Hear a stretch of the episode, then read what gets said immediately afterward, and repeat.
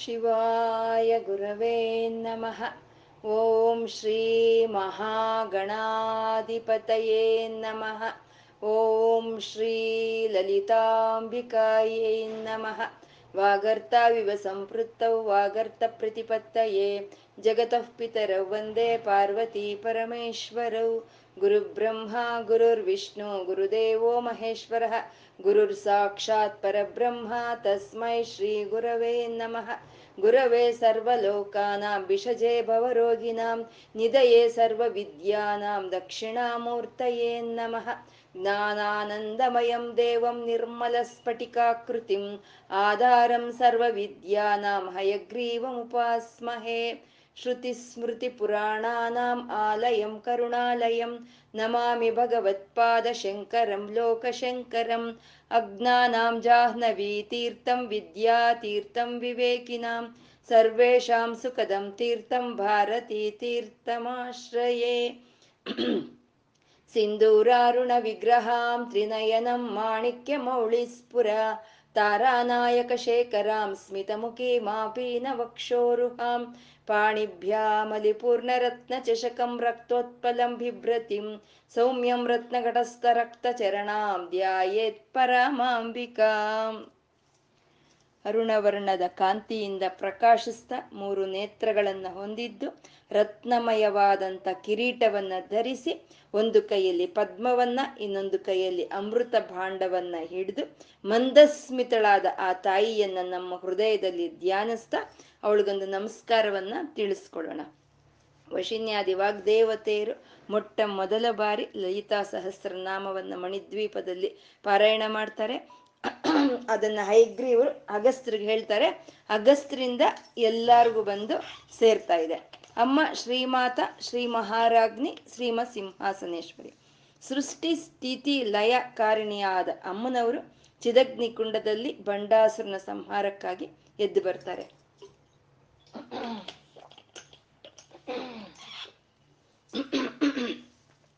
ಹಾಗ ಬಂದಂತ ಅಮ್ಮನವರ ನಾಮ, ಮಂತ್ರ, ಲೀಲ, ತತ್ವ, ವೈಭವಗಳಿಂದ ಅಮ್ಮನವ್ರನ್ನ ಇಲ್ಲಿ ವರ್ಣನೆ ಮಾಡ್ತಾ ಇದ್ದಾರೆ. ಅಮ್ಮನವರ ಒಂದು ರೂಪ ವೈಭವ. ರೂಪ ವೈಭವ ಅಂದ್ರೆ ಆ ಶರೀರ, ಆ ಶರೀರವನ್ನ ವರ್ಣನೆ ಮಾಡ್ತಾರೆ. ಆ ರೀತಿ ಶರೀರವನ್ನ ವರ್ಣನೆ ಮಾಡೋವಾಗ ಅವರು ನಾಲ್ಕು ವಿಧವಾದ ಶರೀರಗಳನ್ನ ವರ್ಣಿಸ್ತಾರೆ. ಒಂದು ಸ್ಥೂಲ ಶರೀರ. ಸ್ಥೂಲ ಶರೀರ ಅಂದ್ರೆ ನಮಗ ಕಣ್ಣಿಗೆ ಏನು ಕಾಣಿಸ್ತಾ ಇದೆಯೋ ಅಮ್ಮನವರ ವಿಗ್ರಹ, ಅದನ್ನ ಸ್ಥೂಲ ಶರೀರ ಅಂತ ಹೇಳ್ತಾರೆ. ಅದನ್ನ ಚಂಪಕ, ಶೋಕ, ಪುನ್ನಾಗ, ಸೌಗಂಧಿಕ ಲಸತ್ಕಚಾಯಿಯಿಂದ ಹಿಡಿದು ಸರ್ವಾರುಣ ಅನವದ್ಯಾಂಗಿ ಸರ್ವಾಭರಣ ಭೂಷಿತ ಅಂತ ಒಂದು ಸುಮಾರು ಒಂದು ಐವತ್ತೊಂದು ನಾಮಗಳಲ್ಲಿ ಅಮ್ಮನವರ ಸ್ಥೂಲ ಶರೀರವನ್ನು ವರ್ಣನೆ ಮಾಡ್ತಾರೆ. ಮತ್ತೆ ಅಮ್ಮನವರ ಒಂದು ಸೂಕ್ಷ್ಮ ಶರೀರ ಅಂತಂದ್ರೆ ಅದು ಮಂತ್ರ ಶರೀರ. ಆ ಮಂತ್ರ ಶರೀರವನ್ನ ಶ್ರೀಮದ್ ವಾಗ್ಭವ ಕೂಟೈಕ ಸ್ವರೂಪ ಮುಖ ಪಂಕಜ ಅಂತ ಐದು ನಾಮಗಳಲ್ಲಿ ಅಮ್ಮನವರ ಒಂದು ಮಂತ್ರ ಶರೀರವನ್ನ ವರ್ಣನೆ ಮಾಡ್ತಾರೆ. ಹದಿನೈದು ಅಕ್ಷರಗಳು ಉಳ್ಳಂತ ಪಂಚದಶಾಕ್ಷರಿ ಮಂತ್ರವೇ ಅಮ್ಮನವರ ಶರೀರ ಅಂತ. ಅಮ್ಮನ ಹದಿನಾರು ಅಕ್ಷರಗಳು ಇರೋ ಅಂತ. ಅಂದ್ರೆ ಪಂಚದಶಿ ಮಂತ್ರಕ್ಕೆ ಇನ್ನೊಂದು ಶ್ರೀಂ ಬೀಜವನ್ನು ಸೇರಿಸಿದ್ರೆ ಅದು ಷೋಡಶಾಕ್ಷರಿ ಮಂತ್ರವಾಗುತ್ತೆ. ಆ ಷೋಡಶಾಕ್ಷರಿ ಮಂತ್ರವೇ ಅಮ್ಮನವರ ಆತ್ಮ ಅಂತ ಮೂಲ ಮಂತ್ರಾತ್ಮಿಕ ಅಂದ್ರು. ಪಂಚದಶಿ ಮಂತ್ರವೇ ಶರೀರ, ಷೋಡಶಾಕ್ಷರಿ ಮಂತ್ರವೇ ಅಮ್ಮನವರ ಆತ್ಮ ಅಂತ ಮಂತ್ರ ಸ್ವರೂಪವನ್ನ ವರ್ಣನೆ ಮಾಡಿದ್ರು. ಅದನ್ನ ಸ್ಥೂಲ ಸೂಕ್ಷ್ಮ ಶರೀರ ಅಂತಾರೆ. ಮತ್ತೆ ಸೂಕ್ಷ್ಮ ತರ ಶರೀರ ಅಂತಂದ್ರೆ ಕುಂಡಲಿನಿಯ ಒಂದು ಸ್ವರೂಪವೇ ಅದನ್ನೇ ಸೂಕ್ಷ್ಮ ತರ ಅಂತ ಹೇಳ್ತಾರೆ. ಇದನ್ನ ಸುಮಾರು ಇಪ್ಪತ್ತೊಂದು ನಾಮಗಳಲ್ಲಿ ವರ್ಣನೆ ಮಾಡ್ತಾ ಇದ್ದಾರೆ. ಕುಂಡಲಿನಿ ಅಂತಂದ್ರೆ ಅದು ನಮಗೆ ತಿಳಿದಿದ್ರು. ತಿಳಿದಲೆ ಇದ್ರು ನಮ್ಮಲ್ಲಿ ಎಲ್ಲರಲ್ಲೂ ಆ ಕುಂಡಲಿನಿ ಸ್ವರೂಪವಾಗಿ ಅಮ್ಮನವ್ರು ಇರ್ತಾರೆ. ಕುಂಡಲಿನಿ ಸ್ವರೂಪ ಅಂದ್ರೆ ಚಿಚ್ಚಕ್ತಿ, ನಮ್ಮ ಶರೀರದಲ್ಲಿ ಇರುವಂತ ಈ ಚಿಚ್ಚಕ್ತಿ ಅನ್ನೋದು ಮೂರುವರೆ ಸುತ್ತು ಹಾವಿನ ಹಾಗೆ, ಮೂರುವರೆ ಸುತ್ತು ಸುತ್ತಕೊಂಡು ತಲೆಯನ್ನು ಕೆಳಗೆ ಬೊಗ್ಗಿಸ್ಕೊಂಡು ಮೂಲಾಧಾರದಲ್ಲಿ ಕೂತಿರುತ್ತೆ. ಸಾಮಾನ್ಯ ಗರ್ಭದಲ್ಲಿ ಒಂದು ಮಗುವಿಗೆ ಒಂದು ಏಳು ತಿಂಗಳು ಬರೋ ಅಷ್ಟೊತ್ತಿಗೆ ಎಲ್ಲ ವಿಧವಾದ ಅವಯವಗಳು ಅಲ್ಲಿ ತಯಾರಾಗೋಗುತ್ತೆ. ಆ ಈಶ್ವರ ಚೈತನ್ಯ ಅನ್ನೋದು ಬ್ರಹ್ಮರಂಧ್ರದಿಂದ ಶರೀರದೊಳಕ್ಕೆ ಪ್ರವೇಶ ಆದಾಗ ಆ ಈಶ್ವರ ಚೈತನ್ಯವನ್ನ ಸುಷುಮ್ನ ನಾಡಿ ಹಿಡ್ಕೊಳ್ಳುತ್ತೆ. ಆ ಹಿಡ್ಕೊಂಡಂತ ಚೈತನ್ಯ ಮೂಲಾಧಾರಕ್ಕೆ ಹೋಗಿ ಮತ್ತೆ ಹೃದಯ ಸ್ಥಾನಕ್ಕೆ ಬಂದು ಎಪ್ಪತ್ತೆರಡು ಸಾವಿರ ನಾಡಿಗಳಿಗೂ ಆ ಚೈತನ್ಯ ಅನ್ನೋದು ಪ್ರಸಾರವಾಗುತ್ತೆ. ಆ ಚೈತನ್ಯ ಸ್ವರೂಪಿಣೆ, ಈ ಚಿಚ್ಚಕ್ತಿ ಸ್ವರೂಪಿಣಿನೇ ಕುಂಡಲಿನಿ ಅಂತ ಹೇಳೋದು. ಅಂದ್ರೆ ಆ ಚಿಚ್ಚಕ್ತಿ ಚೈತನ್ಯ ಸ್ವರೂಪ, ಶರೀರ ಪೂರ್ತಿ ಪ್ರಸರಿಸ್ತಾ ಇದ್ರೂ ಅದು ತಲೆ ಬೊಗ್ಗಿಸ್ಕೊಂಡು ಕೆಳಗೆ ಕೂತಿರುತ್ತೆ. ಅಂದ್ರೆ ನಮ್ಮ ಮನಸ್ಸು ಎಷ್ಟೊತ್ತು ಪ್ರಾಪಂಚಿಕ ವಿಷಯಗಳ ಮೇಲೆ ಹೋಗ್ತಾ ಇರುತ್ತೋ ಅಷ್ಟೊತ್ತು ಅದು ತಲೆ ಕೆಳಗೆ ಬೊಗ್ಗಿಸ್ಕೊಂಡೇ ಕೂತಿರುತ್ತೆ. ಅಂದ್ರೆ ನಮ್ ಜ್ಞಾನ ಊರ್ಧ್ವಮುಖವಾಗಿ ಪ್ರಯಾಣ ಮಾಡ್ತಾ ಇಲ್ಲ, ಅಧೋಮುಖವಾಗಿ ಪ್ರಯಾಣ ಮಾಡ್ತಾ ಇದೆ. ಅದಕ್ಕೆ ನಮ್ಮಲ್ಲಿ ಒಂದು ನುಡಿ ಇದೆ ಅಲ್ವಾ? ಏನು, ನಿನಗೆ ಬುದ್ಧಿ ಮೊಣಕಾಳಲ್ಲಿ ಇದೆಯಾ ಅಂತ ನಾವು ಹೇಳ್ತಾ ಇರ್ತೀವಿ. ಜ್ಞಾನ ಇಲ್ವಾ? ಮೊಣಕಾಳಲ್ಲಿ ಇದೆಯಾ ನಿಂಗೆ ಅಂತ ಇರ್ತೀವಿ. ಅಂದ್ರೆ ಪ್ರಪಂಚದ ಕಡೆ ಓಡ್ದಷ್ಟು ಹೊತ್ತು ಅದು ತಲೆ ಬೊಗ್ಗಿಸ್ಕೊಂಡೇ ಕೂತಿರುತ್ತೆ. ನಾವು ಅದನ್ನ ಎಬ್ಬಿಸ್ದಾಗ ಜಾಗೃತಿಯ ಜಾಗರೂಕತವನ್ನು ಮಾಡಿಸಿದಾಗ ಅದು ಮೇಲೆ ಊರ್ಧ್ವಮುಖವಾಗಿ ಪ್ರಯಾಣ ಮಾಡುತ್ತೆ. ಹಾಗೆ ಪ್ರಯಾಣ ಮಾಡೋವಾಗ ಅದು ಷಟ್ಚಕ್ರಗಳ ಮೂಲಕ ಪ್ರಯಾಣ ಮಾಡುತ್ತೆ. ಷಟ್ಚಕ್ರಗಳು ಅಂದ್ರೆ ಮೂಲಾಧಾರ ಸ್ವಾದಿಷ್ಠಾನ ಮಣಿಪುರ, ಅನಾಹತ, ವಿಶುದ್ಧ, ಆಜ್ಞಾ ಚಕ್ರಗಳು. ಈ ಚಕ್ರಗಳ ಮೂಲಕ ಅದು ಪ್ರಯಾಣ ಮಾಡ್ತಾ ಸಹಸ್ರಾರಕ್ಕೆ ಸೇರ್ಕೊಳ್ಳುತ್ತೆ. ಈ ಷಟ್ಚಕ್ರಗಳಿಗೆ ಒಂದು ಲಕ್ಷಣ ಇರುತ್ತೆ ಅಂದ್ರೆ ಇವೆಲ್ಲ ಚಕ್ರಗಳಲ್ವಾ? ಅಂದ್ರೆ ಒಂದು ಗುಂಪಿಗೆ ಸೇರಿರೋ ಅಂತವು ಆ ಒಂದು ಗುಂಪಿಗೆ ಸೇರಿರೋ ಅಂತ ಷಟ್ ಚಕ್ರಗಳನ್ನ ಕುಲ ಅಂತ ಕರೀತಾರೆ. ಕುಲ ಅಂದ್ರೆ ಒಂದು ಕುಲಕ್ಕೆ ಸೇರಿರುವಂತಹದ್ದು ಸಹಸ್ರಾರ ಅನ್ನೋದು ಅದು ಅಕುಲ. ಅದು ಯಾವುದು ಕುಲಕ್ಕೆ ಸೇರಿ ಇರೋದಲ್ಲ. ಯಾಕೆಂದ್ರೆ ಅದಕ್ಕೆ ಸಮಾನವಾಗಿರೋದಾಗ್ಲಿ ಸಹಸ್ರಾರಕ್ಕೆ ಅಥವಾ ಅದಕ್ಕೆ ಅಧಿಕವಾಗಿರೋದಾದ್ರೆ ಯಾವುದು ಇಲ್ಲ. ಕುಲ ಯಾವಾಗ ಆಗುತ್ತೆ? ಒಂದೇ ಲಕ್ಷಣ ಇದ್ದಾಗ ಕುಲ ಆಗುತ್ತೆ. ಅದು ಇದು ಸೇರಿಸಿದ್ರೆ ಕುಲ ಆಗುತ್ತೆ. ಇದಕ್ಕಿಲ್ವೇ? ಒಂದೇ ಲಕ್ಷಣ ಇರೋದು ಯಾವುದು ಇಲ್ವೇ ಈ ಸಹಸ್ರಾರಕ್ಕೆ. ಹಾಗಾಗಿ ಅದ್ ಅದಕ್ಕೆ ಕುಲ ಇಲ್ಲ. ಅದು ಅಕುಲ ಅಂತ. ಈ ಕುಲ, ಈ ಕುಲದಲ್ಲಿ ಇರೋಂತ ಆ ಚಿಚ್ಚಕ್ತಿ ಸ್ವರೂಪವೇ ಅದನ್ನೇ ಕುಲಾಂತಸ್ಥ ಅಂತ ಹೇಳಿದ್ರು. ಆ ಕುಲಾಂತಸ್ಥ ಆದಂತ ಆ ಚಿಚ್ಚಕ್ತಿನೇ ಕುಲಾಂಗನ ಅಂತಂದ್ರು. ಕುಲಾಂಗನ ಅಂದ್ರೆ ಸದಾಶಿವನ ಪತಿವ್ರತೆ. ಕುಲಸ್ತ್ರೀ.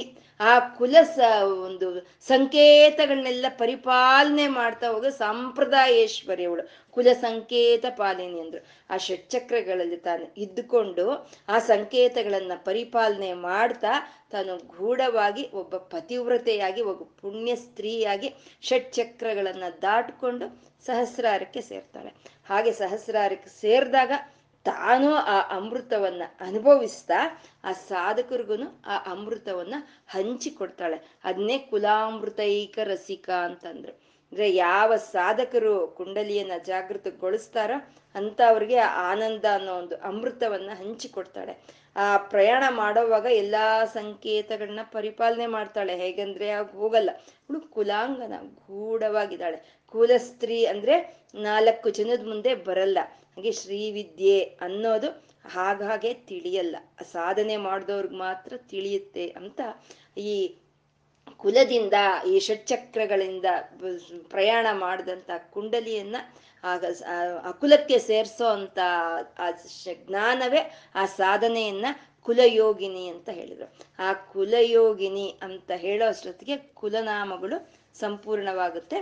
ಕುಲ, ಕುಲಾಂಗನ, ಕುಲಯೋಗಿನಿ ಕುಲಾಂತಸ್ಥ ಕುಲಯೋಗಿನಿ ಅಕುಲ ಅಂತ ಇದ್ದಾರೆ ಅಕುಲ ಅಕುಲ ಅಂದ್ರೆ ಇದನ್ನೇ ನಾವು ಹೇಳ್ಕೊಂಡ್ವಿ ಸಹಸ್ರಾರ ಅಂತ. ಈ ಸಹಸ್ರಾರಕ್ಕೆ ಸಮಾನವಾಗಿರೋದು ಯಾವುದು ಇಲ್ದಲೇ ಇರೋದ್ರಿಂದ ಇದು ಅಕುಲ, ಇದಕ್ಕೆ ಯಾವುದು ಕುಲ. ಷಟ್ಚಕ್ರಗಳು ಎಲ್ಲ ಕುಲ, ಸಹಸ್ರಾರವೆಲ್ಲ ಅಕುಲ. ಅದಕ್ಕೆ ಯಾವುದು ಕುಲಕ್ಕೆ ಸೇರಿರೋದು ಅಲ್ಲ ಅಂತ. ಕುಲಸ್ಥಾನವೇ ಶಕ್ತಿಯ ಸ್ಥಾನ, ಅಕುಲಸ್ಥಾನವೇ ಪರಮಾತ್ಮನ ಸ್ಥಾನ, ಸಹಸ್ರಾರವೇ ಶಿವನ ಸ್ಥಾನ. ಈ ಕುಲ, ಈ ಷಟ್ಚಕ್ರಗಳೇ ಶಕ್ತಿಯ ಸ್ಥಾನ ಅಂತ ಹೇಳುವಂಥದ್ದು. ಈ ಕುಲದಿಂದ ನಾವು ಅಕುಲಕ್ಕೆ ಸೇರ್ಕೋಬೇಕು ಅಂತಂದ್ರೆ ನಮ್ಗೇನೆ ಕುಲದ ಅವಶ್ಯಕತೆ ಏನು ಬೇಡ. ನಾವು ಒಂದೇ ಸಲಿ ಪರಮಾತ್ಮನ ಸೇರ್ಕೊಳ್ಳೋಣ. ಹೇಗೂ ನೀವು ಅಕುಲ ಪರಮಾತ್ಮ ಒಬ್ನೇ ಅಂತ ಹೇಳ್ತಾ ಇದ್ದೀರಾ? ನಾವು ಅದಕ್ಕೆ ಸೇರ್ಕೊಳ್ಳೋಣ ಅಂತ ಹೇಳ್ಬೋದು ನಾವು. ಆದ್ರೆ ಈ ಕುಲದಿಂದಾನೇ ಅಕುಲವನ್ನು ನಾವು ಸೇರ್ಕೋಬೇಕು. ಅಕುಲ ಅಂದ್ರೆ ನಾವೇನ್ ಹೇಳ್ಕೊಂಡ್ವಿ? ಪರಮಾತ್ಮ ಅಂತ ಹೇಳ್ಕೊಂಡ್ವಿ. ಪರಮಾತ್ಮನನ್ನ ಸೇರ್ಕೋಬೇಕು ಅಂದ್ರೆ ನಮ್ಗೆ ಏನ್ ಬೇಕು? ಜ್ಞಾನ ಬೇಕು. ಆ ಜ್ಞಾನ ಹೇಗ್ ಬರುತ್ತೆ? ಶರೀರದಿಂದ ಬರುತ್ತೆ. ಈ ಶರೀರಕ್ಕೆ ಆರೋಗ್ಯ ಇದ್ರೆ ಬರುತ್ತೆ. ಆಯುಷ್ ಇದ್ರೆ ಬರುತ್ತೆ. ಅಲ್ಲಿಗಿದೆಲ್ಲ ಕುಲವೇ ಅಲ್ವಾ? ಅಂದ್ರೆ ಕುಲದಿಂದಾನೇ ಅಕುಲಕ್ಕೆ ನಾವು ಸೇರ್ಕೋಬೇಕಾಗಿರೋ ಅಂತದ್ದು ಅಂತ ಅಕುಲ ಅಂತ ಅಂದ್ರು, ಕುಲಯೋಗಿನಿ, ಅಕುಲ ಅಂತಂದ್ರು ಈ ಪ್ರಪಂಚವೆಲ್ಲ ಕುಲವೇ, ಈ ಪ್ರಪಂಚ ಎಲ್ಲ ಕುಲವೇ ಅನೇಕವಾಗಿರುವಂತದ್ದು ಪ್ರಪಂಚ. ಪರಮಾತ್ಮ ಮಾತ್ರನೇ ಏಕಂ, ಅದ್ವಿತೀಯಂ ಬ್ರಹ್ಮ. ಅವನ್ ಮಾತ್ರ ಅವನೇ ಒಬ್ಬನೇ ಅಂತ ಹೇಳೋದು. ಮತ್ತೆ ನಮ್ಮ ಈ ಶರೀರವೂ ಇದೆಲ್ಲ ಕುಲವೇ ಅಲ್ವಾ? ಇಂದ್ರಿಯಗಳಿಂದ, ಅನೇಕವಾದ ಇಂದ್ರಿಯಗಳಿಂದ ಕೂಡಿರೋ ಅಂತದ್ದೇ ನಮ್ಮ ಶರೀರ. ಇದನ್ನೇ ಕುಲ ಅಂತ ಹೇಳ್ತೀವಿ.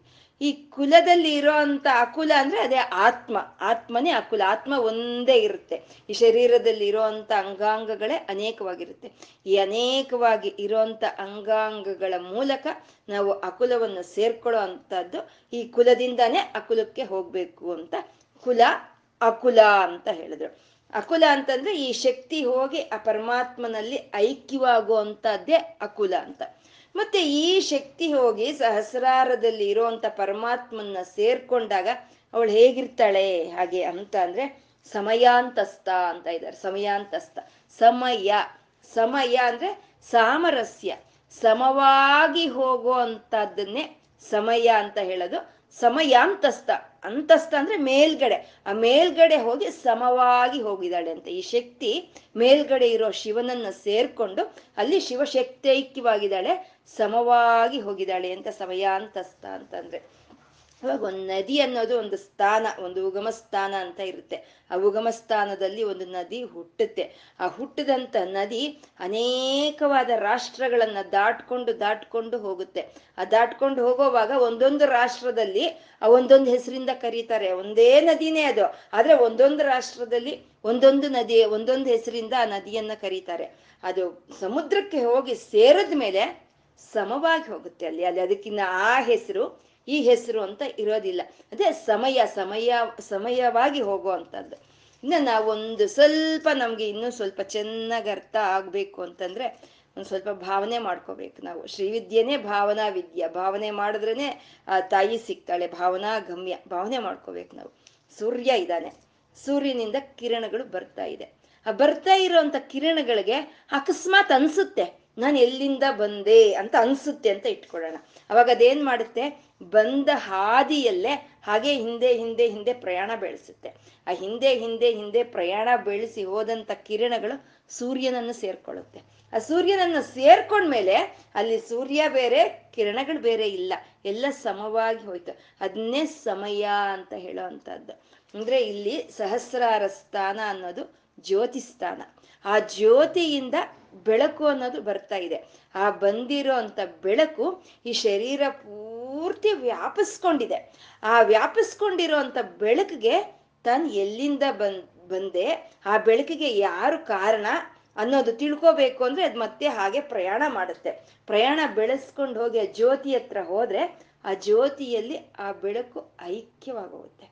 ಈ ಸಹಸ್ರಾರದಲ್ಲಿ ಇರೋಂಥ ಜ್ಯೋತಿ ಅಂದ್ರೆ ಅವನೇ ಶಿವನು. ಆ ಶಿವನಿಂದ ಹೊರಟಂತ ಶಕ್ತಿನೇ ಈ ಪ್ರಪ, ಈ ಶರೀರ ಅನ್ನೋ ಈ ಪ್ರಪಂಚದಲ್ಲಿ ತುಂಬಿಕೊಂಡಿದ್ದಾಳೆ. ಇವಳು ಎಲ್ಲಿಂದ ಬಂದ್ಲೋ ಅಲ್ಲಿಗೆ ಹೋಗಿ ಸೇರಿದ್ರೆ ಅದನ್ನೇ ಸಮಯ ಅಂತ ಹೇಳೋದು. ಸಮವಾಗಿ ಹೋದ್ರು ಇಬ್ರು ಶಿವಶಕ್ತೈಕ್ಯವಾಗಿ ಹೋದ್ರು ಅಂತ ಅದನ್ನೇ ಸಮಯ ಅಂತ ಹೇಳ್ತಾರೆ. ಸಾಮರಸ್ಯ ಅಂತ ಹೇಳ್ತಾರೆ. ಆ ಸಮಯ, ಆ ಸಮಯವನ್ನ, ಆ ಸಾಮರಸ್ಯವನ್ನ ನಾವು ಪಡ್ಕೋಬೇಕು ಅಂದ್ರೆ ಅಂದ್ರೆ ಶಿವಶಕ್ತೈಕ್ಯವಾಗಿ ನಾವು ಅವ್ರನ್ನ ಕಾಣಬೇಕು ಅಂತಂದ್ರೆ ನಮಗೆ ಅದು ಇರೋ ಅಂತ ಒಂದು ದಾರಿ ಅಂದ್ರೆ ಸಮಯಾಚಾರ ಅಂತ ಹೇಳ್ತಾರೆ. ಸಮಯಾಚಾರದಿಂದನೇ ನಾವು ಶಿವಶಕ್ತೈಕ್ಯವಾಗಿ ನಾವು ಅವ್ರನ್ನೇ ನೋಡೋದಕ್ಕೆ ಸಾಧ್ಯವಾಗುವಂಥದ್ದು. ಸಮಯಾಚಾರ ಅಂತಂದ್ರೆ ಈ ಪ್ರಪಂಚ ಪೂರ್ತಿ ಈ ಶಕ್ತಿ ತುಂಬಿಕೊಂಡಿದೆ. ಶಕ್ತಿ ತುಂಬಿಕೊಂಡಿದೆ ಪ್ರಪಂಚ. ಈ ಪ್ರಪಂಚವನ್ನೆಲ್ಲ ನಾವು ನೋಡ್ತಾ ಇದ್ದೀವಿ. ಆ ಶಕ್ತಿಯಿಂದ ನಮ್ಗೆ ಆನಂದ ಸಿಗ್ತಾ ಇದೆ. ಆ ಶಕ್ತಿ ಬೇಕು ಅಂತ ನಾವು ಅನ್ಕೊಳ್ತಾ ಇದ್ದೀವಿ. ಈ ಪ್ರಪಂಚದಲ್ಲೆಲ್ಲ ಇದೆ ಆ ಶಕ್ತಿ. ಅದು ನಮ್ಗೆ ಬೇಕು, ಅದು ನಮ್ಗೆ ಆನಂದ ಕೊಡ್ತಾ ಇದೆ ಅಂತ ಅನ್ಕೊಳ್ತಾ ಇದೀವಿ ಆದ್ರೆ ಆ ಶಕ್ತಿ ಎಲ್ಲಿಂದ ಬಂತು ಅಂತಂದ್ರೆ ಆ ಶಿವನಿಂದ ಬಂದಿದ್ದ ಶಕ್ತಿ. ಅಂದ್ರೆ ಈ ಪ್ರಪಂಚ ಪೂರ್ತಿ ನಾವು ಶಿವಶಕ್ತೈಕ್ಯವಾಗಿ ನೋಡೋ ಹಾಗ. ಆದ್ರೆ ಅದನ್ನೇ ಸಮಯಾಚಾರ ಅಂತ ಹೇಳ್ತಾರೆ ನಾವು. ಏನ್ ನೋಡಿದ್ರು ಒಂದು ವೃಕ್ಷ ನೋಡಿದ್ವಿ, ಅದರಲ್ಲಿ ಹೂ ಬಿಡ್ತಾ ಇದೆ. ಒಂದು ಕೋಗಿಲೆ ನೋಡಿದ್ವಿ, ಆ ಕೋಗಿಲೆ ಹಾಡಾಡ್ತಾ ಇದೆ. ಅಂದ್ರೆ ಅಲ್ಲಿ ಶಕ್ತಿ ಇದೆ ಅಲ್ವಾ? ಹೂ ಬಿಡ್ಬೇಕು ಅಂದ್ರೆ ಶಕ್ತಿ ಇದೆ. ಆ ಕೋಗಿಲೆ ಹಾಡ್ಬೇಕು ಅಂದ್ರೆ ಅಲ್ಲಿ ಶಕ್ತಿ ಇದೆ. ಆ ಶಕ್ತಿಗೆ ಕಾರಣವಾದಂಥವನು ಶಿವನು. ಆ ಶಿವನಿಗೆ ಸೇರಿರೋ ಶಕ್ತಿ ಇದು ಅಂತ ಆ ಶಿವಶಕ್ತೈಕ್ಯವಾಗಿ ನೋಡೋ ಅಂತದನ್ನೇ ಸಮಯಾಚಾರ ಅಂತ ಹೇಳ್ತಾರೆ. ಯಾವ್ದು ನೋಡಿದ್ರು ಇಬ್ರು ಸೇರಿದ್ದಾರೆ ಅಂತ. ಮತ್ತೆ ಯಾವ್ದು ನೋಡಿದ್ರು ಇಬ್ರು ಸೇರಿ ಇದ್ದಾರೆ ಅಂತಂದ್ರೆ ನಾನೇನಾದೆ? ನನ್ನಲ್ಲಿ ಇಳು, ನನ್ನ ಒಳಗೆ ಇರುವಂತ ಶಕ್ತಿ ಏನಾಯ್ತು? ಅದು ಬೇರೆ ಅಲ್ಲ, ಅದು ಶಿವಂದೇ ಆಯ್ತು. ಅಲ್ಲಿಗೆ ನಾನೇನಾದೆ? ಶಿವನೇ ಆದೆ. ಇದೇ ಸಮಯಾಚಾರ ಅನ್ನೋದು, ಇದೇ ಅದ್ವೈತ ಅನ್ನೋದು, ಇದೇ ಜೀವ ಬ್ರಹ್ಮತ್, ಬ್ರಹ್ಮೈಕ್ಯ ಅಂತ ಹೇಳೋದು. ಈ ಜೀವಿ ಹೋಗಿ ನಾನು ಅನ್ನೋ ಚೈತನ್ಯ ನಮ್ಗೇನ್ ಅನಿಸ್ತಾ ಇದೋ, ಅದು ಆ ಶಿವನ ಶಕ್ತಿನೇ ಅಂತ ನಾವು ಮನವರಿಕೆ ಆದ್ರೆ ಅದನ್ನೇ ಅದ್ವೈತ ಅಂತಾರೆ, ಅದೇ ಸಮಯಾಚಾರ. ಅದೇ ಒಂದು ಜೀವ ಬ್ರಹ್ಮತ್ಮೈಕ್ಯ ಸ್ವರೂಪ ಅಂತ ಹೇಳ್ತಾರೆ. ಆ ರೀತಿ ಆ ಸಮಯಾಚಾರದಿಂದ ನಾವು ಆ ಶಿವಶಕ್ತೈಕ್ಯವಾಗಿ ಅಮ್ಮನವ್ರನ್ನ ನೋಡಿದ್ರೆ ಅವಳಿಗೆ ತುಂಬಾ ಅತ್ಯಂತ ಪ್ರೀತಿ ಆಗುತ್ತಂತೆ. ಸಮಯಾಚಾರ ತತ್ಪರ ಅಂತ ಇದ್ದಾರೆ. ಮುಂದಿನ ನಾಮ. ಯಾರಾದ್ರೆ ಶಿವನ ಜೊತೆ ಕೂಡಿಸಿ ಶಕ್ತಿಯನ್ನ ಆರಾಧನೆ ಮಾಡ್ತಾರೋ ಅಂತ ಅವ್ರು ಪರವಾಗಿರ್ತಾಳಂತೆ. ಅಮ್ಮನವ್ರು ತತ್ಪರ, ಸಮಯಾಚಾರ ತತ್ಪರ ಅಂತ ಅವ್ರು ಪರವಾಗಿರ್ತಾಳಂತೆ ತಾಯಿ. ಇವಾಗ ನಮ್ಗೆ ಯಾರನ್ನೋ ಒಬ್ರನ್ನ ಕಂಡ್ರೆ ತುಂಬಾ ಪ್ರೀತಿ ಇದೆ. ಅನ್ಕಂಡೀಷನಲ್ ಲವ್ ಅಂತ ಹೇಳ್ತೀವಿ ದಿನ. ಯಾವುದು ಕಂಡೀಷನ್ಸ್ ಇರೋದಿಲ್ಲ. ಅಂತ ಪ್ರೀತಿ ನಮ್ಗೆ ಯಾರ ಮೇಲಾದ್ರೂ ಇದ್ರೆ ಅವ್ರನ್ನ ಯಾರಾದ್ರೂ ಪ್ರೀತಿ ಮಾಡಿದ್ರೆ? ಅವ್ರ ಮೇಲೆ ನಮ್ಗೆ ಪ್ರೀತಿ ಬರುತ್ತೆ, ಅಲ್ವಾ? ಅಂಥದ್ದು ಅಮ್ಮ, ಲಲಿತೆ, ರಮಣಲಂಪಟ, ಯಾವಾಗ್ಲೂ ಗಂಡಂದೇ ಯೋಚನೆ. ನಿಜ ಬರ್ತೃ ಮುಖಾಂಬೋಜ ಚಿಂತನಾಯೈ ನಮೋ ನಮಃ. ಯಾವಾಗ್ಲೂ ಆ ಗಂಡನ ಚಿಂತನೇನೆ ಮಾಡ್ತಾ ಇರ್ತಾಳಂತೆ. ಅಂತ ಪ್ರೀತಿ ಅಂತ ಪ್ರೀತಿಸ್ತಾಳೆ ಗಂಡನನ್ನ ಅಂದ್ರೆ, ನಾವು ಆ ಗಂಡನ ಜೊತೆ ಸೇರಿಸಿ ಅವಳನ್ನ ಉಪಾಸನೆ ಮಾಡಿದ್ರೆ, ಅವಳಿಗೆ ಇನ್ನೆಂಥ ಪ್ರೀತಿ ನಮ್ಮ ಮೇಲೆ ಹುಟ್ಟುತ್ತೆ, ಅಲ್ವಾ? ಅದನ್ನೇ ಸಮಯಾಚಾರ ತತ್ಪರ ಅಂತ ಹೇಳಿದ್ರು ವಶಿನ್ಯಾದಿ ವಾಗ್ದೇವತೆಯರು. ಶಿವನ ಜೊತೆ ಸೇರಿಸಿ ಉಪಾಸನೆ ಮಾಡಿ ನಿಮ್ಗೆ ಅಮ್ಮನವರ ಅನುಗ್ರಹ ಸಿಕ್ಕುತ್ತೆ ಅಂತ ಸಮಯಾಚಾರ ತತ್ಪರ ಅಂತ ಹೇಳಿದ್ರು ಸಮಯಾಚಾರ ಅಂತ ಅಂದ್ರೆ ನಾವಿವಾಗ ಹೇಳ್ಕೊಂಡ್ವಿ. ಶಿವನನ್ನ, ಶಕ್ತಿಯನ್ನ ಸೇರಿಸಿ ಉಪಾಸನೆ ಮಾಡೋ ಅಂತದನ್ನೇ ಸಮಯಾಚಾರ ಅಂತಾರೆ. ಅದನ್ನೇ ದಕ್ಷಿಣಾಚಾರ ಅಂತ ಹೇಳ್ತಾರೆ. ಅಂದ್ರೆ ಶಿವಶಕ್ತೈಕ್ಯವನ್ನ ಉಪಾಸನೆ ಮಾಡ್ತಾ ವೇದಗಳು ಏನು ಹೇಳಿದೆಯೋ ಅದ್ರ ಪ್ರಕಾರ ನಾವು ಉಪಾಸನೆ ಮಾಡೋ ಅಂಥದ್ದನ್ನೇ ಸಮಯಾಚಾರ, ದಕ್ಷಿಣಾಚಾರ ಅಂತ ಹೇಳ್ತಾರೆ. ಇದಕ್ಕೆ ವಿರುದ್ಧವಾದವಾಗಿರೋ ಅಂಥದ್ದು ಅಂದ್ರೆ ಇದು ವಾಮಾಚಾರ ಅಂತ. ಅವರಿಗೆ ಶಿವನು ಬೇಡ. ಶಕ್ತಿ ಬೇಕು. ಬರೀ ಶಕ್ತಿ ಬೇಕು ಅವನಿಗೆ ಶಿವನು ಬೇಡ. ಮತ್ತೆ ಅವ್ರು ಮಾಡೋ ಅಂತ ಒಂದು ಉಪಾಸನೆ ಅನ್ನೋದು ವೇದ ವಿರುದ್ಧವಾಗಿರುವಂತ ಉಪಾಸನೆ ಅವ್ರು ಮಾಡೋ ಅಂತದ್ದು ಅದನ್ನ ವಾಮಾಚಾರ ಅಂತ ಹೇಳ್ತಾರೆ. ದಕ್ಷಿಣಾಚಾರ ಶ್ರೇಷ್ಠನ, ವಾಮಾಚಾರ ಶ್ರೇಷ್ಠ ಶ್ರೇಷ್ಠನ ಚರ್ಚೆ ನಮ್ಗೆ ಬೇಡ. ನಾವು ಸಮಯಾಚಾರರು ಶಿವಶಕ್ತೈಕ್ಯವಾಗಿ ಉಪಾಸನೆ ಮಾಡೋ ಅಂಥವ್ರು ದಕ್ಷಿಣಾಚಾರರು ನಾವು. ನಮ್ಮ ಮೇಲೆ ಆ ಪ್ರೀತಿ ಅಮ್ಮನವರ ಪ್ರೀತಿ ನಮ್ಗೆ ಖಂಡಿತವಾಗ್ಲು ಸಿಕ್ಕುತ್ತೆ ಅಂತ ವಶಿನ್ಯಾದಿ ವಾಗ್ದೇವತೆಯರು ಇಲ್ಲಿ ಗಟ್ಟಿಯಾಗಿ ಹೇಳ್ತಾ ಇದ್ದಾರೆ. ಸಮಯಾಚಾರ ತತ್ಪರ ಅಮ್ಮನವರು ಯಾರು ಶಿವಶಕ್ತೈಕ್ಯವಾಗಿ ಉಪಾಸನೆ ಮಾಡ್ತಾರೋ ಅವ್ರ ಪರವಾಗಿ ಅಮ್ಮ ನಿಂತ್ಕೊಳ್ತಾಳಂತೆ. ಯಾವಾಗ್ಲೂ ಅವ್ರ ಪರವಾಗಿ ನಿಂತ್ಕೊಳ್ತಾಳೆ ಅವಳು. ಸಮಯಾಚಾರ ತತ್ಪರ ಅಂತಂದ್ರೆ. ಸಮಯಾಚಾರ ಅಂದ್ರೆ ಸಮಯಾಚಾರದಲ್ಲಿ ಮತ್ತೆ ಎರಡು ವಿಧವಾದ ಉಪಾಸನೆಗಳು ಇರುತ್ತೆ. ಅಂತರ್ ಉಪಾಸನೆ ಬಹಿರ್ ಉಪಾಸನೆ ಅಂತ ಎರಡು ವಿಧವಾಗಿರುತ್ತೆ. ಬಹಿರ್ ಉಪಾಸನೆ ಅಂದ್ರೆ ನಾವು ಆಚೆ ಮಾಡೋ ಅಂತ ವಿಗ್ರಹ, ಆರಾಧನೆ, ಪೂಜೆ, ಪುನಸ್ಕಾರಗಳು, ಯೋಗ, ಯಾಗ, ಯಜ್ಞಗಳು ಇವೆಲ್ಲನೂ ಇವು ಬಾಹ್ಯವಾಗಿ ಮಾಡೋ ಅಂಥದ್ದು. ಮತ್ತೆ ಒಳಗಡೆ ಏನು ಆಚೆ ಮಾಡ್ತಾ ಇದೀವೋ ಅದನ್ನ ಒಳಗಡೆ ಭಾವನೆ ಮಾಡಿಕೊಂಡು ಮಾಡೋ ಅಂಥದ್ದೇ ಇದೇ ಅಂತರ ಉಪಾಸನೆ ಅಂತ ಹೇಳ್ತಾರೆ. ಬಹಿರ್ ಉಪಾಸನೆಯನ್ನ ಅಪರ ವಿದ್ಯೆ ಅಂತಾರೆ, ಅಪರ ಉಪಾಸನೆ ಅಂತಾರೆ.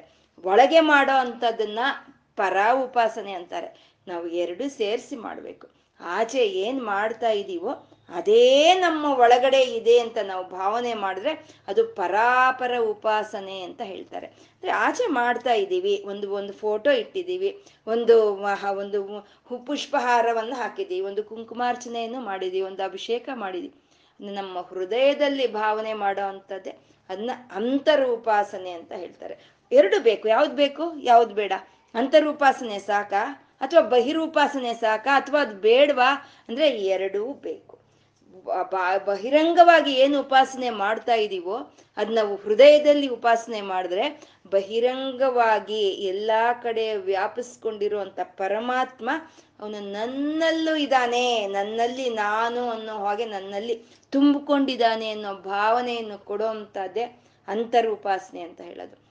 ಹಾಗಾದ್ರೆ ಅಂತರ್ ಉಪಾಸನೆನೆ ಮಾಡೋಣ, ಬಹಿರೂಪಾಸನೆ ಬೇಡವಾ ಅಂತಂದ್ರೆ ನನ್ನಲ್ಲಿರೋವನೇ ಆಚೆ ಎಲ್ಲ ತುಂಬಿಕೊಂಡಿದ್ದಾನೆ ಅನ್ನೋ ಭಾವನೆ ಕೊಡುವಂಥದ್ದೇ ಅದು ಒಂದು ಬಹಿರೂಪಾಸನೆ ಅಂತ ಹೇಳೋದು. ಇದೇ ಭಾವ ಮುನಂದು ಗೋವಿಂದ ಗೋವಿಂದ ತಲವರೆ, ಓ ಮನಸ ಅಂತ.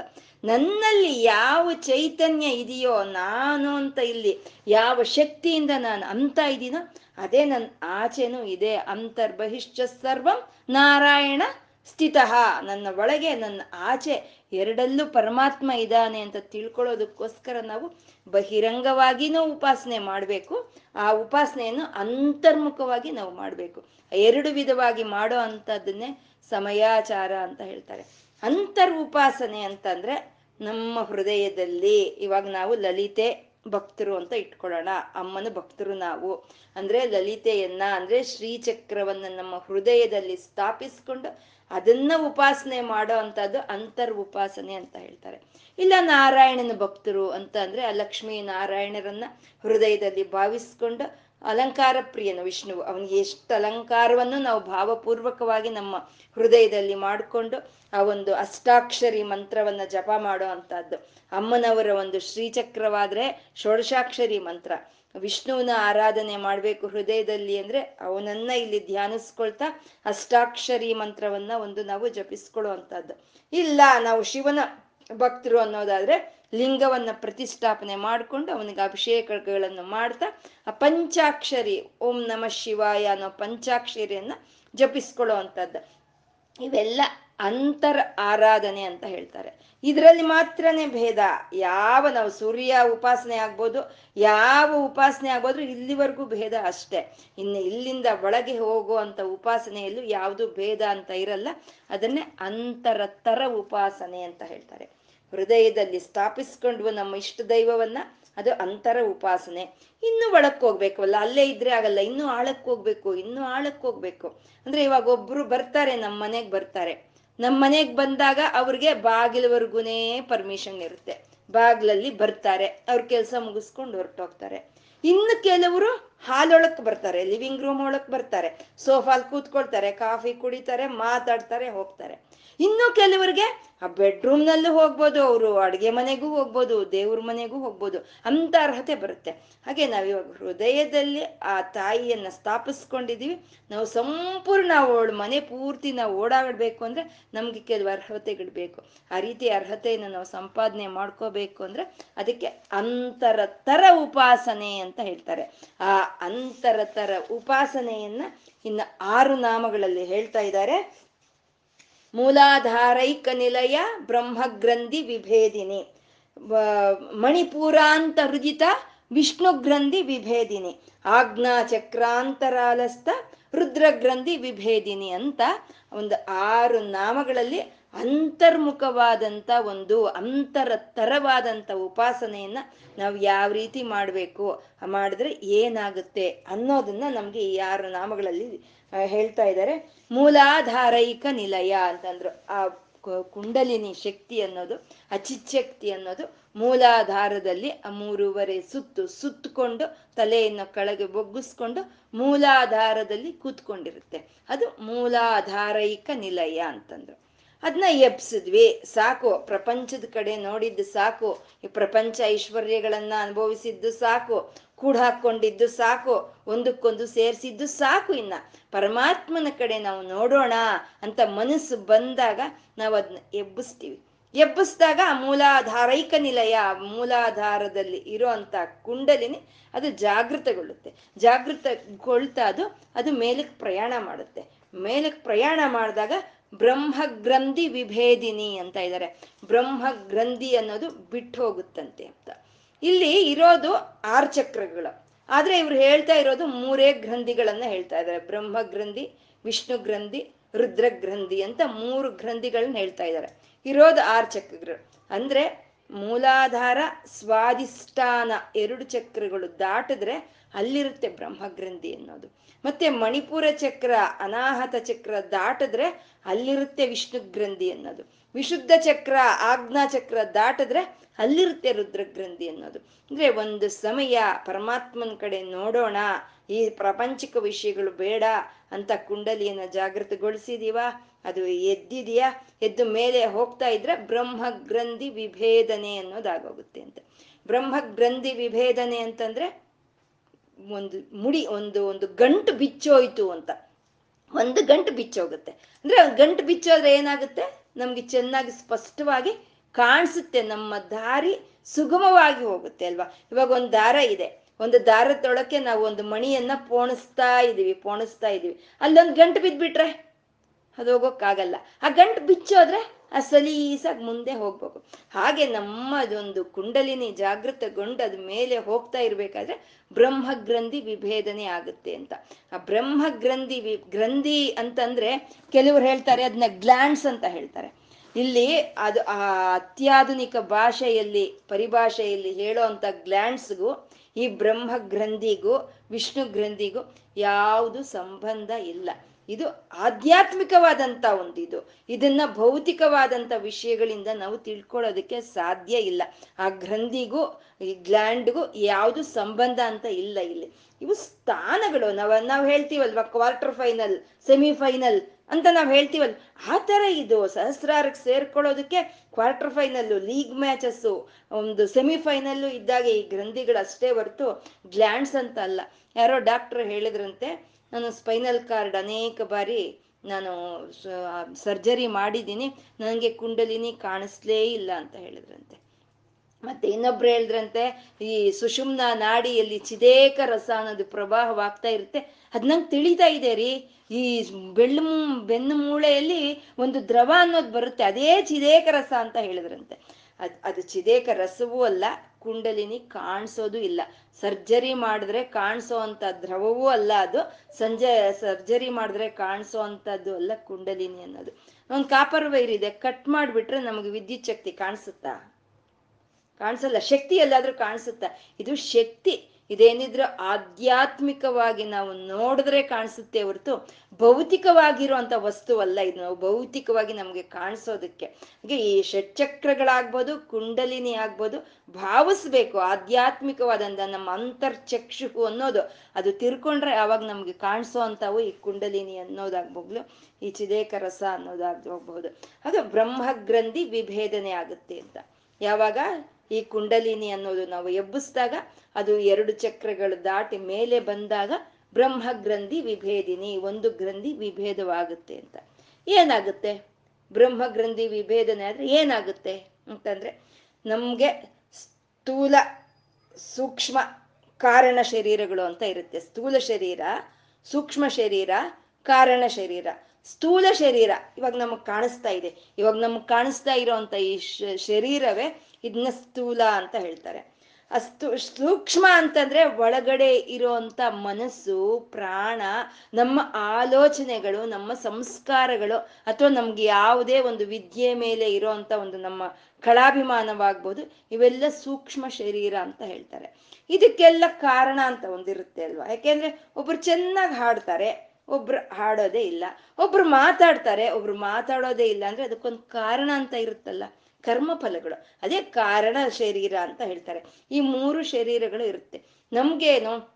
ನಾವು ಕೆಳಗಡೆ ತಲೆ ಬಗ್ಗಿಸ್ಕೊಂಡು ನಮ್ ಕುಂಡಲಿನಿ ಕೂತಿರೋ ಅಷ್ಟೊತ್ತು ನಾನು ನಾನು ನಾನು ನಾನು ಅಂತಾನೆ ಇರ್ತೀವಿ. ನಾನು ಅನ್ನೋದೇ ಈ ಶರೀರ ಅಂತ ನಾವು ತಿಳ್ಕೊಳ್ತಾ ಇರ್ತೀವಿ.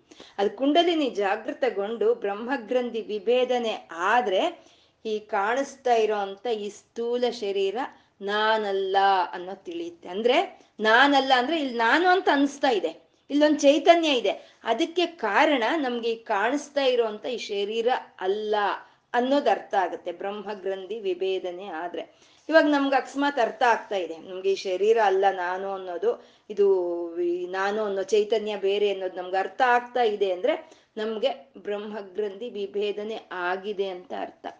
ಇಲ್ಲ, ಎಷ್ಟು ಹೇಳಿದ್ರು ಎಷ್ಟು ಹೇಳಿದ್ರು ಇಲ್ಲ, ಪ್ರಪಂಚದ ಕಡೆನೆ ಹೋಗ್ತಾ ಇದ್ರೆ ನಮ್ಗೆ ಇನ್ನು ಬ್ರಹ್ಮಗ್ರಂಥಿ ವಿಭೇದನೆ ಆಗಿಲ್ಲ ಅಂತ ಅರ್ಥ. ಹಾಗೆ ಕುಂಡಲಿ ಪ್ರಯಾಣ ಮಾಡ್ತಾ ಅದು ಬ್ರಹ್ಮಗ್ರಂಥಿ ವಿಭೇದನೆ ಆದ್ರೆ ಈ ಸ್ಥೂಲ ಶರೀರ ನಾನು ಅಲ್ಲ ಅನ್ನೋದು ಅಲ್ಲಿ ತಿಳಿಯುತ್ತೆ. ಅಂದ್ರೆ ಒಂದು ಗಂಟು ಬಿಚ್ಚೋಯ್ತು. ಅಂದ್ರೆ ಮುಂದಿನ ಒಂದು ಹಾದಿಗೆ, ಮುಂದಿನ ಒಂದು ಪ್ರಯಾಣಕ್ಕೆ ಒಂದು ಅವಕಾಶ ಆಯಿತು ಅಂತ ಬ್ರಹ್ಮಗ್ರಂಥಿ ವಿಭೇದಿನಿ. ಮಣಿಪುರ ಅಂತ ರುದಿತ. ಇನ್ನು ಒಂದು ಸ್ವಲ್ಪ ಮೇಲಕ್ಕೆ ಅದು ಪ್ರಯಾಣ ಮಾಡ್ತು. ಮಣಿಪುರ ಅಂತ ರುದಿತ. ನಾವು ಅನ್ಕೊಳ್ತೀವಿ ಕುಂಡಲಿಯನ್ನ ಜಾಗೃತಗೊಳಿಸ್ಬಿಟ್ಟಿದೀವಿ ನಾವು. ಅದು ಚಕ ಚಕ ಚಕ ಚಕ ಚಕ ಅಂತ ಆರು ಚಕ್ರಗಳು ಒಂದೇ ಸಲಿ ಹತ್ಬಿಟ್ಟು ಅದು ಸಹಸ್ರಾರದಲ್ಲಿ ಕೂತ್ಕೊಳ್ಳುತ್ತೆ. ಇದೆಲ್ಲ ಒಂದೇ ಸಲಿ ಆಗೋಗುತ್ತೆ ಅಂತ ನಾವು ಅನ್ಕೊಳ್ತೀವಿ. ಆ ಜಾಗ ನಾವು ಜಾಗೃತಗೊಳಿಸ್ಬೇಕು ಅಂದ್ರೇನೆ ಯಾವಾಗ್ಲೂ ಆಗೋದು. ನಮ್ಮ ಜೀವನದಲ್ಲಿ ಯಾವಾಗ್ಲೂ ನಾವು ಜಾಗೃತಗೊಳಿಸ್ತೀವಿ. ನಾವು ಆ ಕುಂಡಲಿಯನ್ನ ಜಾಗೃತಗೊಳಿಸಿದ್ರು ಅದು ಯಾವಾಗ್ಲೋ ಪ್ರಯಾಣ ಮಾಡೋದಕ್ಕೆ ಶುರುವಾಗುತ್ತೆ. ಯಾವಾಗ್ಲೂ ಅದರ ಒಂದು ಸ್ಥಾನಗಳನ್ನೆಲ್ಲ ದಾಟಿ ಹೋಗೋ ಅಂತದ್ದು ಅಂದ್ರೆ ಎಬ್ಬಿಸ್ಬೇಕು. ಎಬ್ಸಿದ್ರೆ ಇವತ್ತಲ್ಲ, ನಾಳೆ ನಾಳೆ ಅಲ್ಲ, ಇನ್ನೊಂದಿನ ಆಗುತ್ತೆ ಅದು. ಇಲ್ಲ, ಎಷ್ಟು ನಡೆದ್ರೆ ಅಷ್ಟು ಫಲವಾದ್ರೂ ಸಿಕ್ಕುತ್ತೆ. ಅಂದ್ರೆ ಒಬ್ಬ ಹುಡುಗನನ್ನ ನಾವು ಒಂದು ಸ್ಕೂಲ್ಗೆ ಹಾಕ್ಬೇಕು. ಒಂದು ಫಸ್ಟ್ ಸ್ಟ್ಯಾಂಡರ್ಡ್ ಅಂತ ಇಟ್ಕೊಳ್ಳೋಣ. ಆ ಫಸ್ಟ್ ಸ್ಟ್ಯಾಂಡರ್ಡ್ಗೆ ಅವನು ಸೇರಿಸ್ಬೇಕು. ಅವನಿಗೆ ಶೂ ಹಾಕಿ, ಅವನಿಗೆ ಒಂದು ಬಟ್ಟೆ ಹಾಕಿ, ಅವ್ನಿಗೆ ಬ್ಯಾಗ್ ತಗಲಾಕಿ ನಾವು ತಗೊಂಡೋಗಿ ಫಸ್ಟ್ ಸ್ಟ್ಯಾಂಡರ್ಡ್ಗೆ ಅವ್ನ ಅಡ್ಮಿಟ್ ಮಾಡಿದ್ರೆ ಅವನು ನೆಮ್ಮದಿಯಾಗಿ ಒಂದೊಂದು ಕ್ಲಾಸೆ ಒಂದೊಂದು ಕ್ಲಾಸೆ ಒಂದೊಂದು ಕ್ಲಾಸೆ ಪಾಸ್ ಆಗ್ತಾ ಅವನೊಂದು ಒಂದು ಹೈಸ್ಕೂಲ್ಗೆ ಅಂತನೋ, ಒಂದು ಟೆಂತ್ಗೆ ಅಂತನೋ ಅವ್ನು ಬಂದು ಸೇರ್ತಾನೆ. ಒಂದು ಮೊದಲು ಅವನು ಸೇರಿಸ್ಬೇಕು ಅಲ್ವಾ? ಹಾಗೆ ನಾವು ಕುಂಡಲಿಯನ್ನ ಜಾಗೃತಗೊಳಿಸಿದ್ರೆ ಅದು ಯಾವಾಗಲೂ ಅದು ಪ್ರಯಾಣ ಬೆಳೆಸ್ತಾ, ಅದು ಯಾವಾಗ್ಲೂ ಸಹಸ್ರಾರಕ್ಕೆ ಹೋಗಿ ಸೇರ್ಕೊಳ್ಳೋ ಅಂತದ್ದು ನಾವು ಕುಂಡಲಿಯನ್ನು ಎಬ್ಬಿಸಿದ ತಕ್ಷಣ ಅದು ನಮ್ಮ ಸಹಸ್ರಾರಕ್ಕೆ ಹೋಗಿ ಸೇರ್ಕೊಳ್ಳೋದಿಲ್ಲ. ಹಾಗೆ ಎಪ್ಸಿದೀವಿ ಇವಾಗ ಬ್ರಹ್ಮಗ್ರಂಥಿ ವಿಭೇದನೆ ಆಗಿದೆ ಈ ಕಾಣಿಸ್ತಾ ಇರೋಂಥ ಶರೀರ ನಾನಲ್ಲ, ನಾನು ಅನ್ನೋ ಚೈತನ್ಯಕ್ಕೆ ಈ ಶರೀರ ಕಾರಣ ಅಲ್ಲ ಅನ್ನೋದು ನಮಗೆ ತಿಳಿಯುತ್ತೆ. ಅದು ಬ್ರಹ್ಮಗ್ರಂಥಿ ವಿಭೇದಿನಿ. ಮಣಿಪುರ ಅಂತ ರುದಿತ ಅಂತಂದ್ರು. ಮಣಿಪುರ ಅಂತ ರುದಿತ ಅಂದ್ರೆ ಮಣಿಪುರ ಚಕ್ರದ ಮೇಲೆ ಬಂದು ಅದು ಉದಿತ ಅಂದ್ರೆ ಅಲ್ಲಿ ಬಿಟ್ಕೊಳುತ್ತಂತೆ. ಮೊಗ್ಗಾಗಿತ್ತು. ಇಷ್ಟು ಕಾಲ ಮೊಗ್ಗಾಗಿತ್ತು. ಆ ಮಣಿಪುರ ಚಕ್ರದಷ್ಟೊತ್ತಿಗೆ, ಧ್ಯಾನ ಬರೋ ಅಷ್ಟೊತ್ತಿಗೆ ಅಲ್ಲಿ ಬಿಟ್ಕೊಳ್ತು. ಅದು ಉದಿತ ಅಂತ ಹೇಳೋದು. ಆ ಬಿಟ್ಕೊಳ್ಳೋದು ಹೇಗೆ ಬಿಟ್ಕೊಳ್ಳುತ್ತೆ ಅಂದ್ರೆ ಸಾವಿರಾರು ಸಹಸ್ರದಳ ಪದ್ಮದ ಹಾಗೆ ಬಿಟ್ಕೊಳ್ಳುತ್ತಂತೆ ಆ ಮಣಿಪುರ ಚಕ್ರದ ಮೇಲೆ. ಅದು ಮಣಿಪುರ ಅಂತ ರುದಿತ ಅಂತಂದ್ರು. ಅಂದ್ರೆ ಮಣಿಪುರ ಚಕ್ರದ ಅಷ್ಟಕ್ಕೆ ಧ್ಯಾನ ಬರೋ ಅಷ್ಟೊತ್ತಿಗೆ ಅಲ್ಲಿ ಬಿಟ್ಕೊಳ್ಳುತ್ತೆ ಅಂದ್ರೆ ಏನ್ ಬಿಟ್ಕೊಳ್ಳುತ್ತೆ ಜ್ಞಾನ. ಜ್ಞಾನ ಅನ್ನೋದು ಅದಿವ್ಯವಾದ ಜ್ಞಾನ ಅನ್ನೋದು ನಮ್ಗೆ ಅನುಭವಕ್ಕೆ ಬರುತ್ತೆ. ಅದಿವ್ಯವಾದಂತ ಒಂದು ಜ್ಞಾನ ಅನ್ನೋದು ಬಿಟ್ಕೊಳ್ಳೋದಕ್ಕೆ ಶುರುವಾಗುತ್ತೆ ಅಂತ ಮಣಿಪುರ ಅಂತ ಉದಿ ತಾ ಅಂತಂದ್ರು. ತಾ ಅಂದ್ರೆ ಅಲ್ಲಿ ಸ್ವಲ್ಪ ಹೊತ್ತು ಇರ್ತಾಳೆ. ಆ ತಾಯಿ ವಿಶ್ರಾಂತಿ ಪಡ್ಕೊಳ್ತಾಳೆ. ಅದೇ ನಾವು ಹೇಳ್ಕೊಂಡ್ವಿ ಕುಲ ಸಂಕೇತ ಪಾಲಿನಿ ಅಂತ. ಅಲ್ಲ, ಮಜಿಲಿ ಸ್ಥಾನಗಳು ಅಂತ ಇರುತ್ತೆ. ಮಜಿಲಿ ಅಂತ ಅಂದ್ರೆ ಅಲ್ಲಿ ಸ್ವಲ್ಪ ಹೊತ್ತು ವಿಶ್ರಾಂತಿ ತಗೊಳ್ತಾಳೆ. ಆ ತಾಯಿ, ಆ ಮಣಿಪುರ ಚಕ್ರದಲ್ಲಿ ಅಂತ. ಇವಾಗ ಒಂದು ಟ್ರೈನ್ ಹೋಗ್ತಾ ಇದೆ ಅಂತಂದ್ರೆ ಜಂಕ್ಷನ್ ಇರುತ್ತೆ. ಆ ಜಂಕ್ಷನ್ ಅಂತ ಬಂದಾಗ ಒಂದು ಅರ್ಧ ಗಂಟೆ ಅದು ನಿಲ್ಸ್ಬಿಡ್ತಾರೆ. ಆ ಟ್ರೈನ್ ಅನ್ನ ನಿಲ್ಸ್ಬಿಡ್ತಾರೆ ಹಾಗೆ ಈ ಒಂದು ಮಣಿಪುರ ಚಕ್ರಕ್ಕೆ ಬರೋ ಅಷ್ಟೊತ್ತಿಗೆ ಸ್ವಲ್ಪ ಹೊತ್ತು ಆ ತಾಯಿಯಲ್ಲಿ ವಿಶ್ರಾಂತಿ ಪಡ್ಕೊಂಡು ಮತ್ತೆ ಮುಂದೆ ಹೋಗ್ತಾಳಂತೆ. ಆ ಹೋಗೋವಾಗ ಒಂದು ಸಹಸ್ರಾರ ಪದ್ಮದ ಹಾಗೆ ಆ ವಿಕಸನೆ ಆಗ್ತಾಳೆ ಅವಳು. ಅಂತ ಪ್ರಕಾಶವನ್ನು ಕೊಡ್ತಾ ಮುಂದೆ ಹೋಗ್ತಾಳೆ. ಅಲ್ಲಿ ಏನಾಗುತ್ತೆ ಅಂತಂದ್ರೆ ವಿಷ್ಣು ಗ್ರಂಥಿ ವಿಭೇದಿನಿ ಅಂತ ಇದ್ದಾರೆ. ವಿಷ್ಣು ಗ್ರಂಥಿ ವಿಭೇದನೆ ಆಗುತ್ತೆ. ಮೊದಲು ಬ್ರಹ್ಮ ಗ್ರಂಥಿ ವಿಭೇದನೆ ಆಯ್ತು ಅಂದ್ರೆ ಈ ಶರೀರಕ್ಕೆ ನಾನು ಅನ್ನೋದಕ್ಕೆ ಈ ಶರೀರ ಕಾರಣ ಅಲ್ಲ ಅನ್ನೋದು ತಿಳಿದು. ವಿಷ್ಣು ಗ್ರಂಥಿ ವಿಭೇದನೆ ಆದ್ರೆ ಸೂಕ್ಷ್ಮ ಶರೀರ ಅಂದ್ರೆ ನನ್ನ ಮನಸ್ಸು, ನನ್ನ ಈ ಪ್ರಾಣಶಕ್ತಿ ಆಗ್ಬೋದು, ನನ್ನ ಆಲೋಚನೆಗಳು ಅಥವಾ ನನ್ಗಿರೋಂಥ ವಿದ್ಯೆ ಅಥವಾ ನನ್ಗೆ ಯಾವುದೇ ವಿದ್ಯೆಯಲ್ಲಿ ಇರೋ ಅಂತ ಒಂದು ಪಾಂಡಿತ್ಯವಾಗ್ಬೋದು, ಇದ್ಯಾವುದು ನಾನು ಅನ್ನೋದು ಅದಲ್ಲ ಅನ್ನೋದು ಆ ವಿಷ್ಣು ಗ್ರಂಥಿ ವಿಭೇದನೆ ಆದಾಗ ಅಲ್ಲಿ ನಮ್ಗೆ ತಿಳಿಯುತ್ತೆ. ಅಂದ್ರೆ ಸ್ಥೂಲ ಶರೀರನೂ ನಾನು ಅಲ್ಲ. ಸೂಕ್ಷ್ಮ ಶರೀರನು ನಾನು ಅಲ್ಲ ಅಂತ. ಅದು ಮುಂದೆ ಪ್ರಯಾಣ ಬೆಳೆಸುತ್ತೆ. ಆಜ್ಞಾ ಚಕ್ರಾಂತರಾಲಸ್ತ ಅಂತಂದ್ರು. ಆಜ್ಞಾ ಚಕ್ರಾಲ, ಆಜ್ಞಾ ಚಕ್ರಾಂತರಾಳಸ್ತ. ಅಲ್ಲಿ ಹೋಗಿ ಕೂತ್ಕೊಳ್ತಾಳೆ. ಈ ಆಜ್ಞಾ ಚಕ್ರ, ಈ ವಿಶುದ್ಧ ಚಕ್ರ, ಆಜ್ಞಾ ಚಕ್ರ ದಾಟಿ ಈ ಎರಡು ಕಣ್ಣು ಉಬ್ಬಿನ ಮಧ್ಯದಲ್ಲಿ ಅಲ್ಲಿ ಹೋಗಿ ಕೂತ್ಕೊಳ್ತಾಳಂತೆ ತಾಯಿಯಲ್ಲಿ. ಅದಕ್ಕೆ ಆಜ್ಞಾ ಚಕ್ರದ ಒಂದು ಧ್ಯಾನ ಅನ್ನೋದು ಅತ್ಯಂತ ಪ್ರಧಾನವಾಗಿರುವಂತ ಧ್ಯಾನ ಅಂತ ಹೇಳ್ತಾರೆ. ಯಾಕೆ ಅಂದ್ರೆ ಅಲ್ಲಿ ಆ ತಾಯಿ ಅಲ್ಲಿ ಕೂತಿರ್ತಾಳೆ. ಸ್ವಲ್ಪ ಹೊತ್ತು ಸ್ವಲ್ಪ ಹೊತ್ತು ಅಂತಂದ್ರೆ ಸ್ವಲ್ಪ ಕಾಲ ಒಂದಷ್ಟು ವರ್ಷಗಳ ಕಾಲ ಅಲ್ಲಿ ಇರ್ತಾಳೆ. ನಾವು ಒಂದು ಸಲಿ ಕುಂಡಲಿಯನ್ನು ಎಬ್ಬಿಸಿದ ಮೇಲೆ ಅಷ್ಟು ವರ್ಷ ಬೇಕು ಆ ಸಾಧನೆಗೆ. ಆ ಸಾಧನೆಯ ಒಂದು ಹಂತದಲ್ಲಿ ಆಜ್ಞಾ ಚಕ್ರದಲ್ಲಿ ಆಕೆ ತುಂಬಾ ಹೊತ್ತು ಇರ್ತಾಳಂತೆ ಅಂದ್ರೆ ತುಂಬಾ ಕಾಲ, ದೀರ್ಘಕಾಲ ಅಲ್ಲಿ ಇರ್ತಾಳಂತೆ. ಅದಕ್ಕೆ ಆಜ್ಞಾ ಚಕ್ರದ ಒಂದು ಧ್ಯಾನ ಅನ್ನೋದು ಅತ್ಯಂತ ಪ್ರಧಾನವಾಗಿರುವಂತ ಧ್ಯಾನ ಅಂತ. ಆಜ್ಞಾ ಚಕ್ರ ಅಂದ್ರೆ ಸಂಧಿ. ಸಂಧಿ ಅಂದ್ರೆ ಈ ತಲೆಗೂ ಈ ಶರೀರಕ್ಕೂ ಸಂಧಿ ಭಾಗವೇ ಚಕ್ರ ಅಂತ ಹೇಳೋದು. ಈ ಕುಲಕ್ಕೂ ಅನೇಕವಾಗಿರೋಂಥ ಈ ಶರೀರಕ್ಕೂ, ಈ ಅಕುಲಕ್ಕೂ ಸಂಧಿ ಭಾಗವೇ ಈ ಚಕ್ರ ಅಂತ ಹೇಳೋದು. ಆ ಆಜ್ಞಾ ಚಕ್ರದಲ್ಲಿ ಆ ತಾಯಿ ಕೂತಿದ್ದಾಳೆ. ಆಜ್ಞಾ ಚಕ್ರ ಅಂತ ರಾಳಸ್ತ ಏನಾಯ್ತು ಅಲ್ಲಿ? ರುದ್ರಗ್ರಂಥಿ ವಿಭೇದಿನಿ. ರುದ್ರಗ್ರಂಥಿನೂ ವಿಭೇದನೆ ಆಯಿತು ಅಂತ. ಮ ಬ್ರಹ್ಮಗ್ರಂಥಿ ವಿಭೇದನೆ ಆದಾಗ ಈ ಶರೀರಕ್ಕೆ ನಾನು ಅನ್ನೋದಕ್ಕೆ ಶರೀರ ಕಾರಣ ಅಲ್ಲ. ನಾನು ಅನ್ನೋದು ಈ ಶರೀರ ಅಲ್ಲ. ಇನ್ನು ವಿಷ್ಣು ಗ್ರಂಥಿ ವಿಭೇದನೆ ಆದಾಗ ನನ್ನ ಮನಸ್ಸಾಗ್ಬೋದು, ನನ್ನ ಆಲೋಚನೆಗಳಾಗ್ಬೋದು, ನನ್ನ ಪ್ರಾಣಶಕ್ತಿ ಆಗ್ಬೋದು, ಈ ಯಾವುದೇ ಸೂಕ್ಷ್ಮವಾದಂಥದ್ದು ಅಲ್ಲ ಈ ನಾನು ಅನ್ನೋದು ಕಾರಣ. ರುದ್ರಗ್ರಂಥಿ ವಿಭೇದನೆ ಆದರೆ ಕಾರಣ ಶರೀರವು ನಾನಲ್ಲ ಅನ್ನೋ ತಿಳಿದು ಹೋಗುತ್ತೆ. ಕಾರಣ ಅಂತಂದ್ರೆ ಕರ್ಮ ಫಲಗಳು ಕರ್ಮ ಫಲಗಳು ನಾವು ಹಿಂದಿನ ಜನ್ಮದಲ್ಲಿ ಮಾಡಿರುವಂತ ಕರ್ಮವೇ ನಮ್ಮ ಈ ಶರೀರಕ್ಕೆ ಕಾರಣ ಅಲ್ವಾ? ನಾವು ಮಾಡಿರೋ ಅಂತ ಒಂದು ಕರ್ಮಗಳಿಗೆ ಆ ಅನುಸಾರವಾಗಿ ನಮ್ಗೆ ಯಾವ ರೀತಿ ಶರೀರ ಬರಬೇಕು, ನಾವು ಯಾರ ಮಕ್ಕಳಾಗಿ ನಾವು ಬರಬೇಕು, ಅಥವಾ ನಮ್ಗೆ ಯಾರು ಮಕ್ಕಳಾಗಿ ಬರಬೇಕು ಅನ್ನೋದೆಲ್ಲ ಇವು ಒಂದು ಕರ್ಮ ಫಲಗಳಿವುಳು ಆ ಕರ್ಮ ಫಲಗಳೇ ಕಾರಣವಾಗಿರುತ್ತೆ. ಅದನ್ನ ಕಾರಣ ಶರೀರ ಅಂತ ಹೇಳೋವಂಥದ್ದು ಈ ಶರೀರ ಬಂದ್ಮೇಲೆ ಈ ಕಾರಣ ಅನ್ನೋದು ಈ ಸೂಕ್ಷ್ಮ ಶರೀರದ ಜೊತೆ ಸೇರ್ಕೊಳ್ಳುತ್ತೆ ಎರಡು ಸೇರ್ಕೊಂಡು ಸುತ್ತಾ ಇರುತ್ತವೆ ಈ ಕಾರಣ ಜ ಶರೀರ ಮತ್ತೆ ಈ ಸೂಕ್ಷ್ಮ ಶರೀರ. ಎರಡು ಸೇರ್ಕೊಂಡು ತಿರುಗ್ತಾ ಇರುತ್ತೆ. ಅಂದ್ರೆ ನಮ್ಮ ಕರ್ಮ ಫಲಗಳು ನಮ್ಮ ಕರ್ಮ ಏನಿದೆಯೋ ಅದ್ರ ಅನುಸಾರವಾಗಿ ನಮ್ಗೆ ಆ ಬುದ್ಧಿ ಅನ್ನೋದು ತಿರುಗ್ತಾ ಇರುತ್ತೆ. ನಾವು ಹೇಳ್ತೀವಿ ಅನೇಕ ಬಾರಿ ಹೇಳ್ತಿದ್ ನನ್ ಕರ್ಮ ಏನಿತ್ತೋ ನನ್ಗೆ ಈ ಬುದ್ಧಿ ಹುಟ್ಟಿತು ಅಂತ ನಾವು ಹೇಳ್ತಾ ಇರ್ತೀವಿ. ಅಂದ್ರೆ ಆ ಕರ್ಮಾನುಸಾರವಾಗಿ ನಮ್ಗೆ ಯಾವ್ದಾದ್ರು ಬುದ್ಧಿ ಅನ್ನೋದು ಹುಟ್ಟೋದು. ಆ ಬುದ್ಧಿಯ ಜೊತೆ ಈ ಕರ್ಮ ಸೇರ್ಕೊಂಡು ತಿರುಗ್ತಾ ಇರುತ್ತೆ. ಅದು ಮೂರು ಅಲ್ಲ. ಶರೀರ ಈ ಶರೀರವೂ ಅಲ್ಲ. ಕಾಣಿಸ್ತಾ ಇರೋ ಶರೀರವೂ ಅಲ್ಲ. ಈ ಅಥವಾ ನನ್ನ ಪ್ರಾಣಶಕ್ತಿ ಆಗ್ಬೋದು ನನ್ನ ಮನಸ್ಸಾಗ್ಬೋದು, ನನ್ನ ಆಲೋಚನೆಗಳಾಗ್ಬೋದು, ನಾನು ಅನ್ನೋದು ಅಲ್ಲ. ಅಥವಾ ಕಾರಣವೂ ಅಲ್ಲ ಅನ್ನೋದು ಅಲ್ಲಿ ತಿಳಿದೋಗ್ತೆ ರುದ್ರಗ್ರಂಥಿ ವಿಭೇದಿನಿ ಅಂತ. ಮೂರು ಹೋಯ್ತು. ಸ್ಥೂಲ ಶರೀರ ಹೋಯ್ತು, ಸೂಕ್ಷ್ಮ ಶರೀರ ಹೋಯ್ತು, ಮತ್ತೆ ಕಾರಣ ಶರೀರವು ಹೋಯ್ತು. ಯಾವಾಗ್ಲೂ ಸ್ಥೂಲ ಶರೀರ ಅನ್ನೋದು ಹೊರಟೋಗುತ್ತೆ. ಸ್ಥೂಲ ಶರೀರ ಹೋದ್ರೆ ಮುಕ್ತಿ ಬರಲ್ಲ. ಈ ಸ್ಥೂಲ ಶರೀರ ಯಾವತ್ತಿದ್ರೂ ಹೋಗ್ಬೇಕು. ಯಾವ ಶರೀರ ನಾವು ಪಡ್ಕೊಂಡ್ರು ಹೋಗ್ಲೇಬೇಕು. ಆದ್ರೆ ಆ ಸ್ಥೂಲ ಶರೀರದ ಜೊತೆಗೆ ಸೂಕ್ಷ್ಮ ಶರೀರ, ಕಾರಣ ಶರೀರ ಅವೆರಡೂ ಹೋಗ್ಬೇಕು. ಅವು ಎರಡು ಹೋದ್ರೇನೆ ಮುಕ್ತಿ ಅನ್ನೋದು ಬರುತ್ತೆ ಅಷ್ಟೆ. ಇಲ್ಲ, ಈ ಸೂಕ್ಷ್ಮ ಶರೀರ ಹೋಯ್ತು. ಇನ್ನು ಇದೆ ಕರ್ಮ ಶರೀರ ಇದೆ, ನಮ್ಮ ಇನ್ನೂ ಒಂದು ಸೂಕ್ಷ್ಮ ಶರೀರ ಇದೆ, ಅವೆರಡು ಸೇರಿ ಮತ್ತೆ ಇನ್ನೊಂದು ಶರೀರವನ್ನು ತಗೊಳುತ್ತೆ. ಮೂರು ಹೋದ್ರೇನೆ ಮುಕ್ತಿ ಅನ್ನೋದು. ಸಾಮಾನ್ಯ ಬೇರೆ ಯಾವುದೇ ಮತವಾದ್ರೂ ಪುಣ್ಯ ಮಾಡಿದ್ರೆ ಸ್ವರ್ಗಕ್ಕೆ ಹೋಗು. ಕ ಪಾಪ ಮಾಡಿದ್ರೆ ನರ್ಕಕ್ಕೆ ಹೋಗು ಅಂತ ಹೇಳ್ತಾರೆ.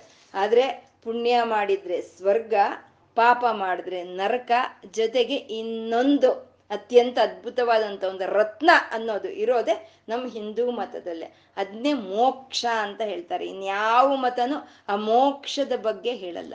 ಇವಾಗ ಬ್ರಹ್ಮಗ್ರಂಥಿ ವಿಭೇದನೆ, ರುದ್ರ, ವಿಷ್ಣು ಗ್ರಂಥಿ ವಿಭೇದನೆ ರುದ್ರಗ್ರಂಥಿ ವಿಭೇದನೆ ಆಗೋಯ್ತು ಅಂದ್ರೆ ಸ್ಥೂಲ ಸೂಕ್ಷ್ಮ ಕಾರಣ ಶರೀರಗಳು ಹೊರಟೋಯ್ತು ಅಂತ.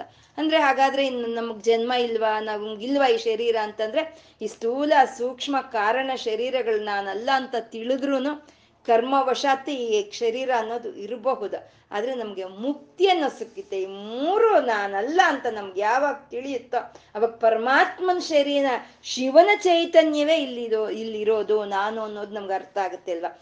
ಕಶ, ಕಾರಣ ಇದಲ್ಲ, ಈ ಶರೀರ ಅಲ್ಲ ಕಾರಣ.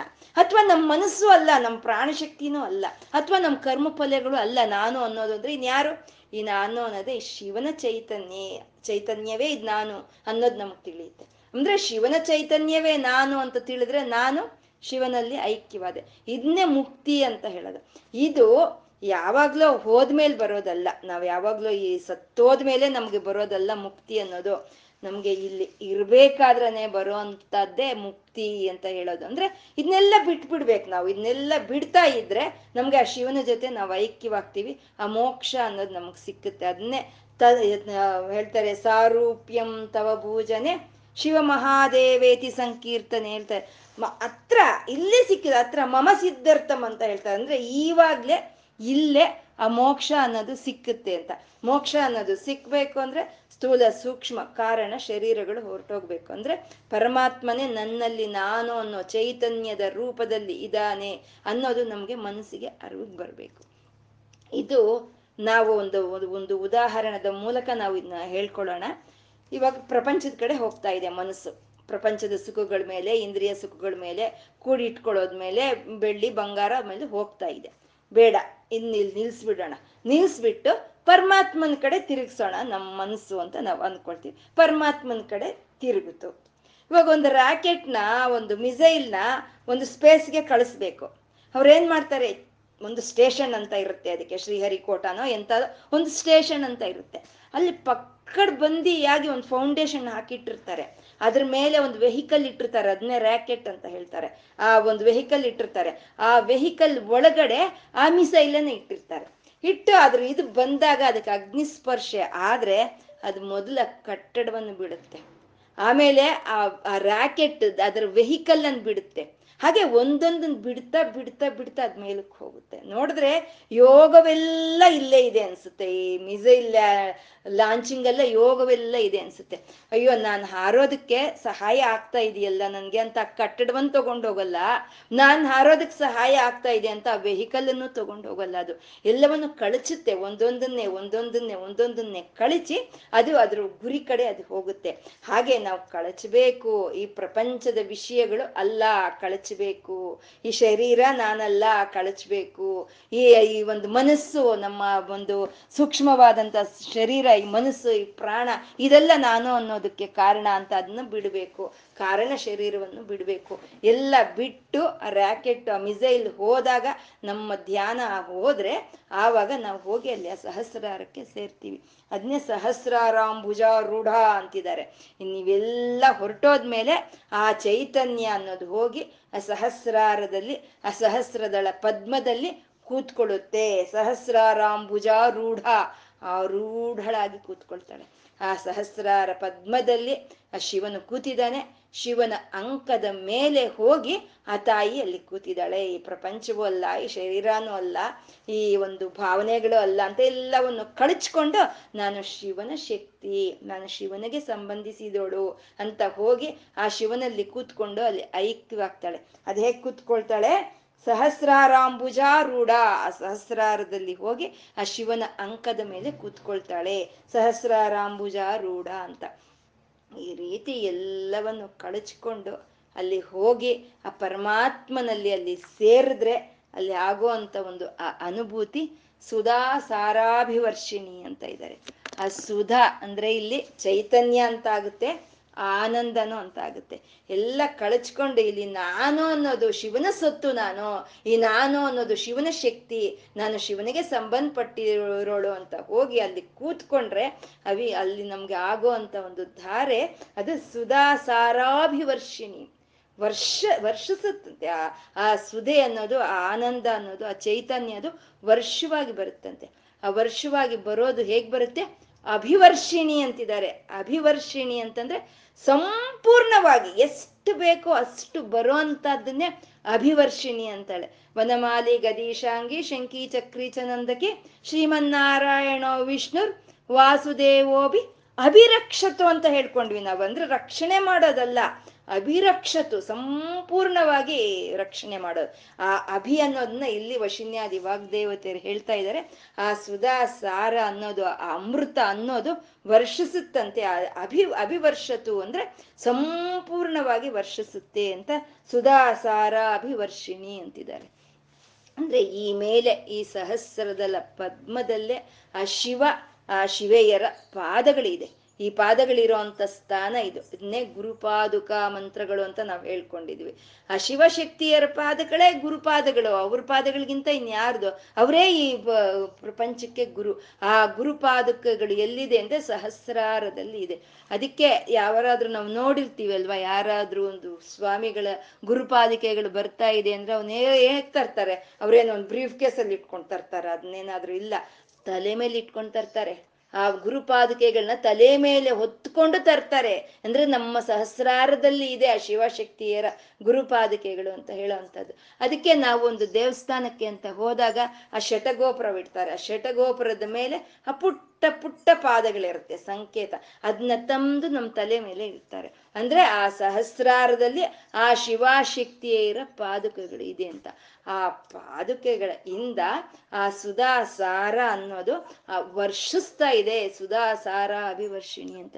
ಇದೇ ಸುಧಾಧಾರ ಸಾರೈಹಿ ಚರಣಯುಗಲಾಂತರ್ವಿಗಲ್ವಿತೈಹಿ ಪ್ರಪಂಚಂ ಸಿಂಚಂತಿ ಪುನರಪಿ ರಸಾಂನಾಯ ಮಹಸ ಅಂತಂದ್ರು ಶಂಕರರು. ಆ ಒಂದು ಅಲ್ಲಿಂದ ಬರ್ತಾ ಇರುವಂತ ಒಂದು ಆ ಸುಧೆ ಅನ್ನೋ ಆ ಧಾರೆ ಅನ್ನೋದು, ಅಮೃತ ಧಾರೆ ಅನ್ನೋದು ಪ್ರಪಂಚಂ ಸಿಂಚಂತಿ, ನನ್ನ ಶರೀರದಲ್ಲಿ ಇರುವಂತ ಎಪ್ಪತ್ತೆರಡು ಸಾವಿರ ನಾಡಿಗಳನ್ನ ಅದು ಒದ್ದೆ ಮಾಡ್ತಾ ಇದೆ ಅಂತ ಪ್ರಪಂಚಂ ಸಿಂಚಂತಿ ಅಂತ ಹೇಳಿದ್ರೆ ಅದು ಇದೆ. ಈ ಈ ಒಂದು ಕುಂಡಲಿನಿ ಶಕ್ತಿ ಹೋಗಿ ಸಹಸ್ರಾರದಲ್ಲಿ ಇರುವಂತ ಶಿವನ ಜೊತೆ ಆ ಶಕ್ತಿ ಐಕ್ಯವಾದಾಗ ಅಲ್ಲಿ ಆಗೋ ಒಂದು ಆನಂದ ಅನ್ನೋದು ಅದು ಅಂತ ಶಂಕರರಂತ ಜೀವನ್ ಮುಕ್ತರಿಗೆ ತಿಳಿಯುತ್ತೆ. ಅವ್ರಿಗಾಗಿರೋ ಅಂತ ಒಂದು ಅನುಭವವನ್ನೇ ಅವರು ಇಲ್ಲಿ ಹಂಚ್ಕೊಳ್ತಾ ಇರೋ ಅಂತದ್ದು ಹಾಗೆ ಧಾರೆಯಾಗಿ ಬರ್ತಾ ಇದೆ ಅಂತ. ಆ ಧಾರೆ ಎಷ್ಟು ಬರುತ್ತೆ? ಎಷ್ಟು ಬರುತ್ತೆ ಆ ಧಾರೆ ಅಂತಂದ್ರೆ ಅಭಿವರ್ಷ, ಅಭಿವರ್ಷಿಣಿ ಅಂತ ಏನೋ ಹೇಳ್ಬಿಟ್ರು. ಅದು ಎಷ್ಟು ಬರುತ್ತೆ ಅಂತಂದ್ರೆ ಅದು ನಮ್ಮ ಸಾಧನೆ. ನಮ್ಮ ಶ್ರದ್ಧೆ, ನಮ್ಮ ಭಕ್ತಿ ಮೇಲೆ ಆಧಾರ ಪಟ್ಟಿರುತ್ತೆ ನಮ್ಗೆ ಎಷ್ಟು ಶಕ್ತಿ ಇರುತ್ತೋ ಅದನ್ನ ನಾವು ಹಿಂಡ್ಕೋಬೋದಂತೆ. ಅದನ್ನೇ ಸಿರಯ್ಯ ಅಂದ್ರು. ಸು, ಸುಖಯತಿ ಸುಧಾಧಾರ ಸಿರಯ್ಯ ಅಂತಂದ್ರು. ಸಿರಯ್ಯ ಅಂತಂದ್ರೆ ನಾವು ಹಾಲು ಹಿಂಡ್ಕೊಳ್ತೀವಲ್ವಾ, ಕೆಚ್ಚಲು. ಆ ಹಸುವಿನ ಕೆಚ್ಚಲು ಇದ್ದಾಗೆ ಅದ. ಅದರಲ್ಲಿ ನಾವು ಹಿಂಡ್ಕೋಬೇಕು. ಅಲ್ಲಿ ಆ ಪಾದಗಳ ಹತ್ರ ಆ ಕೆಚ್ಚಲು ಅನ್ನೋದಿದೆ. ಅದರಲ್ಲಿ ಆ ಸುದೆಯನ್ನು ನಾವು ಹಿಂಡ್ಕೋಬೇಕು. ಅದು ನಮ್ಮ ಸಾಧನೆ, ನಮ್ಮ ಶ್ರದ್ಧೆ, ನಮ್ಮ ಭಕ್ತಿಯ ಅನುಸಾರವಾಗಿ ಆ ಸುಧಾಧಾರೆ ಅನ್ನೋದು ಬರುತ್ತೆ ಅಂತ ಸುಧಾ ಸಾರಾಭಿವರ್ಷಿಣಿ ಅಂತಂದ್ರು. ಅದು ಹೇಗಿದೆ ಅಂತಂದ್ರೆ ತಟಿಲ್ಲತಾ ಸಮರುಚಿಹಿ ಅಂತ ಇದ್ದಾರೆ. ತಟಿಲ್ಲತಾ ಸಮರುಚಿಹಿ ಅಂದ್ರೆ ಆ ಮೂಲಾಧಾರದಲ್ಲಿ ಆ ಒಂದು ಸುಷುಮ್ನ ನಾಡಿಯಲ್ಲಿ ಆ ಪ್ರವಹಿಸ್ತಾ ಇರುವಂತ ಚಿಚ್ಚಕ್ತಿ ಆ ಕುಂಡಲಿನಿ ಸ್ವರೂಪ ಹೇಗಿದೆ ಅಂತ ಅಂದ್ರೆ ಅದು ತಟಿಲ್ಲತಾ ಸಮರುಚಿಹಿ ತಟಿಲ್ಲತಾ ಸಮರುಚಿಹಿ ಅಂತಂದ್ರೆ ಮಿಂಚಿನ ಬಳ್ಳಿ ಮಿಂಚಿನ ಬಳ್ಳಿಯಾಗೆ ಇದೆಯಂತೆ. ಅಂದ್ರೆ ಒಂದು ಮೋಡಗಳು ಕಪ್ಪಾಗಿ ಮೋಡಗಳಿದೆ. ಕತ್ತಲು ತುಂಬಿಕೊಂಡಿದೆ. ಆ ಕತ್ತಲು ತುಂಬಿಕೊಂಡಿರೋ ಅಂತ ಮೋಡಗಳಲ್ಲಿ ಆ ಮಿಂಚಿನ ಬಳ್ಳಿ ಬರುತ್ತೆ. ಅತ್ಯಂತ ಪ್ರಕಾಶಮಾನವಾಗಿ ಆ ಮಿಂಚಿನ ಬಳ್ಳಿ ಅನ್ನೋದು ಬರುತ್ತೆ. ಹಾಗೆ ಈ ಮೂಲಾಧಾರ ಅನ್ನೋದು ಅದು ಕತ್ತಲು ಅಂತ ಹೇಳ್ತಾರೆ. ಆ ಕತ್ತಲ ಗವಿಯಲ್ಲಿ ಇರೋ ಕುಂಡಲಿನಿ ಶಕ್ತಿಯನ್ನ ನಾವು ಎಬ್ಬಿಸಿದಾಗ ಅದು ಜಾಗೃತಕೊಂಡು ತಟಿಲ್ಲತ ಸಮರುಚಿಹಿ ಒಂದು ಅತ್ಯಂತ ಪ್ರಕಾಶಮಾನವಾಗಿ ಅದಿ. ಯಾರೋ ಅನ್ಮ್ಯೂಟಲ್ಲಿ ಇದ್ದೀರಾ? ಮ್ಯೂಟ್ ಮಾಡ್ಕೊಳ್ಳಿ, ಶಬ್ದ ಕೇಳಿಸ್ತಾ ಇದೆ. ಅದನ್ನ ನಾವು ಎಬ್ಬಿಸಿದಾಗ ಅದು ಅತ್ಯಂತ ಪ್ರಕಾಶದಿಂದ ಮಿಂಚಿನ ಬಳ್ಳಿಯಾಗಿ ಅದು ಪ್ರಯಾಣ ಮಾಡುತ್ತಂತೆ. ಮಿಂಚಿನ ಬಳ್ಳಿಯಾಗಿ, ಅತ್ಯಂತ ಪ್ರಕಾಶಮಾನವಾಗಿ ಅದು ಪ್ರಯಾಣ ಮಾಡುತ್ತಂತೆ. ಅಂದ್ರೆ ಕತ್ತಲಲ್ಲಿ ಒಂದು ಬೆಳಕು ಅಂತಂದ್ರೆ ಇವಾಗ ಒಂದು ಮಗು ಆಟ ಆಡ್ತಾ ಇದೆ. ಆಟ ಆಡ್ತಾ ಇದ್ರೆ ಅಮ್ಮ ಸುಮ್ಮನೆ ಇರುತ್ತೆ, ಆಡ್ಕೊಳ್ಳಿ ಮಗು ಅಂತ. ಯಾವಾಗ ಅಮ್ಮ ಎತ್ಕೋ ಅಂತ ಮಗು ಕರಿಯುತ್ತೋ, ಆವಾಗ ಮಗುವನ್ನ ಎತ್ತು ಕೊಂಕ್ಲಲ್ಲಿ ಹಾಕೊಂಡು ಮುದ್ದು ಮಾಡುತ್ತೆ ಅಮ್ಮ. ಹಾಗೆ ಮಲಗಿರೋ ಅಂತ ಕುಂಡಲಿಯನ್ನ ನಾವು ಎಬ್ಸಿದ್ರೆ ಅವಾಗ ಅದು ಮಿಂಚಿನ ಬಳ್ಳಿಯಾಗೆ ಅದು ಈ ಸುಷುಮ್ನ ನಾಡಿಯಲ್ಲಿ ಪ್ರವಶ, ಪ್ರ, ಇದು ಮಾಡ್ತಾ ಅದು ಮೇಲ್ಗಡೆಗೆ ಪ್ರಯಾಣ ಮಾಡುತ್ತೆ. ಅಂತ ಪ್ರಕಾಶವನ್ನು ಅದು ಕೊಡುತ್ತೆ ಅಂತ ತಟಿಲ್ಲತಾ ಸಮರುಚಿಹಿ ಅಂತ ಅಂದ್ರು ಇದನ್ನೇ ತಟಿಲ್ಲೇಕಾ ತನ್ವಿ? ತಪನ ಶಶಿ ವೈಶ್ವಾನರಮಯೀಂ. ನಿಷಣ್ಣಾಂ ಉಪರಿ ಕಮಲಾನಾಂ ತವ ಕಲಾ ಮಹಾಪದ್ಮಾಟವ್ಯ. ಮೃದಿತ ಮಲ ಮಾಯೇನ ಮನಸ ಅಂತಂದ್ರು ಏನ್ ಅದ್ಭುತವಾಗಿ ಬರ್ತಿದ್ದಾರೆ. ತಟಿಲ್ಲೇಖ ತನ್ವೀಮ್ ಅಂದ್ರೆ ವಿದ್ಯುತ್, ಒಂದು ವಿದ್ಯುತ್ ಇರುವಂತ ಒಂದು ಬಳ್ಳಿಯ ಹಾಗೆ ಅಂದ್ರೆ ಒಂದು ಮಿಂಚಿನ ಬಳ್ಳಿ, ಒಂದು ಮಿಂಚಿನ ಬಳ್ಳಿ, ಆಕಾಶದಲ್ಲಿ ಬರುವಂತ ಒಂದು ಮಿಂಚು. ಆ ಮಿಂಚಿನ ಬಳ್ಳಿ ಆಗಿ ಇರೋ ಅಂತ ಕುಂಡಲಿನಿ ಶಕ್ತಿ ಷಣ್ಯ ಆರು ಚಕ್ರಗಳನ್ನು ದಾಟ್ಕೊಂಡು ಅದು ಮೇಲೆ ಪ್ರಯಾಣ ಮಾಡುತ್ತೆ ಅಂತ ಅದು. ತಪನ ಶಶಿ ವೈಶ್ವಾನರಮಯಿ ಅಂತಿದ್ದಾರೆ ಅಂದ್ರೆ ಮೂರು. ಒಂದು ಅಗ್ನಿಮಂಡಳ, ಈ ಸೂರ್ಯಮಂಡಳ, ಚಂದ್ರಮಂಡಳ, ಮೂರು ಮಂಡಳಗಳ ಮೂಲಕ ಅದು ನಿಷಣ್ಣಾಂ ಷಣ್ಯಾಮಪಿ ಉಪರಿ ಕಮಲಾನಾಂ ತವ ಕಲಾಮಂದ್ರ ಅಂದ್ರೆ. ವಿದ್ಯುತ್ ಲೇಖೆಯಾಗಿ ಇರೋ ಆ ಕುಂಡಲಿನಿ ಶಕ್ತಿ ಮೂರು ಮಂಡಲಗಳನ್ನ, ಆರು ಚಕ್ರಗಳನ್ನ ದಾಟ್ಕೊಂಡು ಆ ಮಹಾಪದ್ಮಾಟವ್ಯಾಂ ಸಹಸ್ರಾರಕ್ಕೆ ಹೋಗಿ ಸೇರುತ್ತೆ ಅಂತ. ಇಲ್ಲಿ ರಮಯೀಂ ಅಂದ್ರು, ತಪನ ಶಶಿ ವೈಶ್ವಾನ ರಮಯೀಂ ಅಂತಂದ್ರು. ಹೀಗ್ ಬರಿಬೇಕು ಅಂತಂದ್ರೆ ಕವಿತ್ವ ಬಂದ್ರೆ ಆಗಲ್ಲ. ಕವಿತ್ವ ಬಂದ್ರೆ ಹೀಗ್ ಬರೆಯೋದಕ್ಕೆ ಸಾಧ್ಯ ಇಲ್ಲ. ಅವರು ಆ ಅನುಭವ ಪಡ್ಕೊಂಡಿರ್ಬೇಕು. ಆ ಧ್ಯಾನದಲ್ಲಿ ಆ ದರ್ಶನ ಅವ್ರಿಗಾಗಿರ್ಬೇಕು ಆ ಕುಂಡಲಿನಿಯ ಶಕ್ತಿ ಒಂದು ಮಿಂಚಿನ ಬಳ್ಳಿಯಾಗಿ ಅವ್ರಿಗೆ ಆ ದರ್ಶನ ಕೊಟ್ಟಿರೋದಕ್ಕೆ ಅವ್ರಿಗೆ ಇಂಥ ಒಂದು ಶ್ಲೋಕ ಅವ್ರಿಗೆ ಬರೆಯೋದಕ್ಕೆ ಸಾಧ್ಯ ಆಗುತ್ತೆ. ರಮಯೀಮ್ ಅಂತ ಅಂದ್ರು. ಅಂದ್ರೆ ಅಷ್ಟ ಅದ್ಭುತವಾಗಿ ಆ ಕುಂಡಲಿನಿ ಶಕ್ತಿ ಒಂದು ಮಿಂಚಿನ ಬಳ್ಳಿಯಾಗಿ ಆ ಸುಷುಮ್ನ ನಾಡಿಯಲ್ಲಿ ಮೇಲಕ್ಕೆ ಪ್ರಯಾಣ ಮಾಡ್ತಾ ಆ ಸಹಸ್ರಾರವನ್ನು ಸೇರ್ಕೊಂಡಿದೆ ಅಂತ.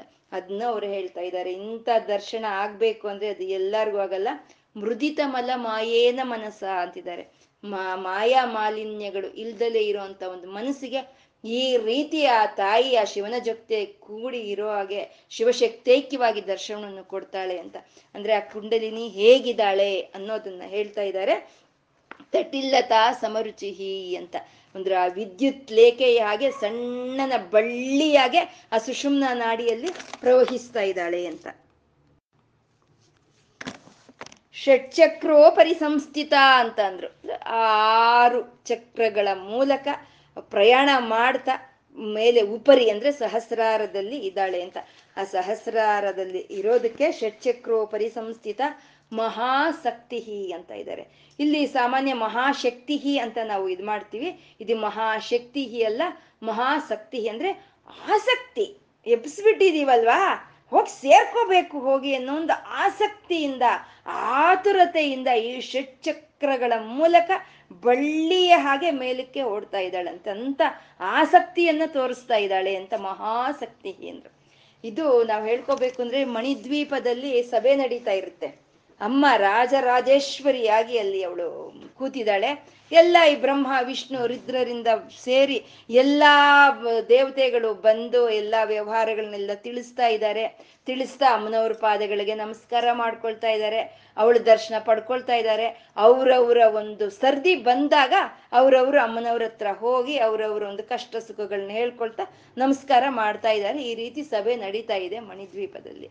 ಯಾರೋ ಬಂದು, ಅಮ್ಮ, ಶಿವಪ್ಪ ಬಂದ ಅಂತ ಹೇಳ್ತಾರೆ. ಶಿವನು ಎಲ್ಲೋ ಮೂರ್ ಲೋಕಗಳ ತ್ರಿಲೋಕ ಸಂಚಾರಿ ಅಲ್ವಾ? ಹೋಗಿರ್ತಾನೆ, ಎಲ್ಲ ಹೋಗಿರೋ ಅಂತ ಶಿವಪ್ಪ ಬಂದ ಅಂತ ಹೇಳಿದ ತಕ್ಷಣ ಪಟ್ ಅಂತ ಎದ್ದೇಳ್ತಾಳಂತೆ.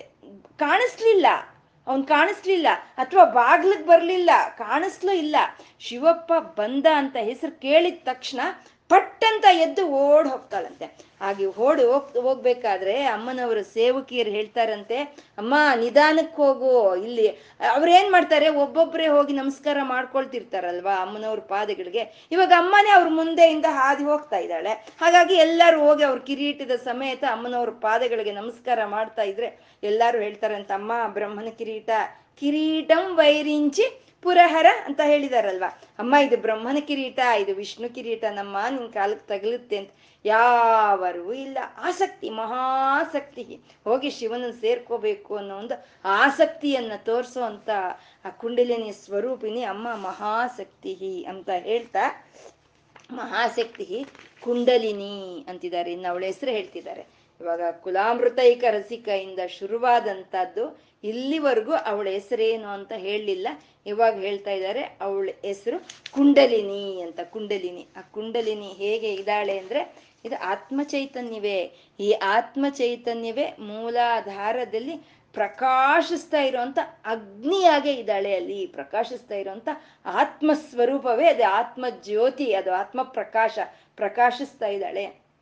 ಅವಳು ಮಿಂಚಿನ ಬಳ್ಳಿಯಾಗೆ ಹೇಳ್ತಾಳೆ, ಆ ಎದ್ದು ಆಸಕ್ತಿಯಿಂದ ಶಿವನ ಸೇರ್ಕೊಳ್ಳೋದಕ್ಕೆ ಹೋಗ್ತಾಳೆ. ಅವಳ ಹೆಸರು ಅವಳು ಕುಂಡಲಿನಿ ಅಂತ. ಶಬ್ದ ಶಬ್ದ ಬರುತ್ತಂತೆ ಅವಳು. ಎದ್ದು ಆ ಸಹಸ್ರಾರಕ್ಕೆ ಅವರು, ಅವಳು ಹೊರಡೋ ಅಷ್ಟೊತ್ತಿಗೆ ಆ ಪ್ರಯಾಣದಲ್ಲಿ ಶಬ್ದ ಅನ್ನೋದು ಬರುತ್ತಂತೆ. ಆ ಶಬ್ದವೇ ನಾವು ಕಿವಿ ಮುಚ್ಚಿ ನಾವು ಕೇಳ್ಕೊಂಡಾಗ ನಮ್ಗೆ ಕೇಳೋ ಅಂತ ಶಬ್ದವೇ ಅದೇ ಕುಂಡಲಿನಿ ಶಬ್ದ ಅನ್ನೋದು. ಆ ಕುಂಡಲಿನಿ ಶಬ್ದ ನಾವು ಕಿವಿ ಮುಚ್ಕೊಂಡು ಕೇಳಿದ್ರೆ ಆ ಶಬ್ದ ಕೇಳ್ತಾ ಇದ್ರೆ ನಮ್ಗೆ ಜೀವ ಇದೆ ಅಂತ. ಆ ಶಬ್ದ ಕೇಳಲಿಲ್ಲ ಅಂದ್ರೆ ನಮ್ಗೆ ಜೀವ ಇಲ್ಲ ಅಂತಂದ್ರೆ ಪ್ರಾಣ ಶಕ್ತಿ ಸ್ವರೂಪಿಣಿ. ಅವಳ ಹೆಸರು ಕುಂಡಲಿನಿ ಅಂತ. ಅವಳು ಹೇಗೆ ಹೇಳ್ತಾಳೆ ಅಂದ್ರೆ ಹಾವಿನ ಹಾಗೆ ಹೇಳ್, ಹೇಳ್ತಾಳಂತೆ. ಹೇಗೆಂದ್ರೆ ಹಾವು ತರ ಮೂರುವರೆ ಸುತ್ತು ಸುತ್ಕೊಂಡು ಕೂತಿದ್ದಾಳಲ್ಲ. ಎಪ್ಸಿದ ತಕ್ಷಣ ಹಾವು ತರ ಹೆಡೆ ಎತ್ತೆ ಇರ್ತಾರಂತೆ ಓಡೋದು ಕುಮಾರಿಯಾಗಿ ವಯ್ಯಾರವಾಗಿ ಹೋಗ್ತಾಳಂತೆ. ಆ ಚಂಡಿಯಾಗಿ ಹೋಗಿ ಸೇರ್ಕೊಳ್ತಾಳಂತೆ ಸಹಸ್ರಾರಕ್ಕೆ. ಚಂಡಿ ಅಂತಂದ್ರೆ ನಾವು ಚಂಡಿ ಅಂತ ಬೈತೀವಿ. ಚಂಡಿ ಅಂತಂದ್ರೆ ಆ ಗುರಿ ಕಡೆ ತಪ್ಪದಲ್ಲೇ ಇಟ್ಟ ಗುರಿನ ಹೋಗಿ ಸೇರ್ಕೊಳ್ಳೋಳೆ ಚಂಡಿ. ಎದ್ಲಾ ಮೂಲಾಧಾರದಲ್ಲಿ, ಎದ್ಲಾ ತಲೆ ಎತ್ತು ಇನ್ನು ಶಿವನ ಸೇರ್ಕೊಳ್ಳೋವರ್ಗು ಬಿಡಲ್ಲ ಅವರು. ಅಂತ ಗುರಿ ತಡ್ಪು ಅಂತ ಅವಳು ಅವಳು ಚಂಡಿ, ಅವಳು ಕುಂಡಲಿನಿ ಅಂತ ಹೇಳ್ತಾ ಇದಾರೆ. ಆ ಕುಂಡಲಿನಿ ಹೇಗಿದ್ದಾಳೆ ಅಂತಂದ್ರೆ, ಬಿಸುತಂತು ತನೀಯಸಿ ಅಂತಿದ್ದಾರೆ. ಹೇಗಿದ್ದಾಳೆ ಅಂತ ಹೇಳಿದ್ರು. ಮಿಂಚಿನ ಬಳ್ಳಿಯಾಗೆ ಇದ್ದಾಳೆ, ಅತ್ಯಂತ ಪ್ರಕಾಶಮಾನವಾಗಿದ್ದಾಳೆ ಅಂತ ಹೇಳಿದ್ರು. ಅವಳ ಹೆಸರು ಹೇಳಿದ್ರು ಕುಂಡಲಿನಿ ಅಂತ. ಇವಾಗ ಅದನ್ನ ಯಾವ ರೀತಿ ನಾವು ಭಾವಿಸ್ಬೇಕು ಅನ್ನೋದನ್ನ ಇಲ್ಲಿ ವಿಶ್, ವಶಿನ್ಯಾದಿ ವಾಗ್ದೇವತೆಯರು ಹೇಳ್ತಾ ಇದ್ದಾರೆ. ಬಿಸುತಂತು ತನೀಯಸಿ ಅಂತ ಇದ್ದಾರೆ. ಬಿಸುತಂತು ತನೀಯಸಿ, ಬಿಸು ಅಂತಂದ್ರೆ ತಾವರೆಯ ಒಂದು ದಂಡು.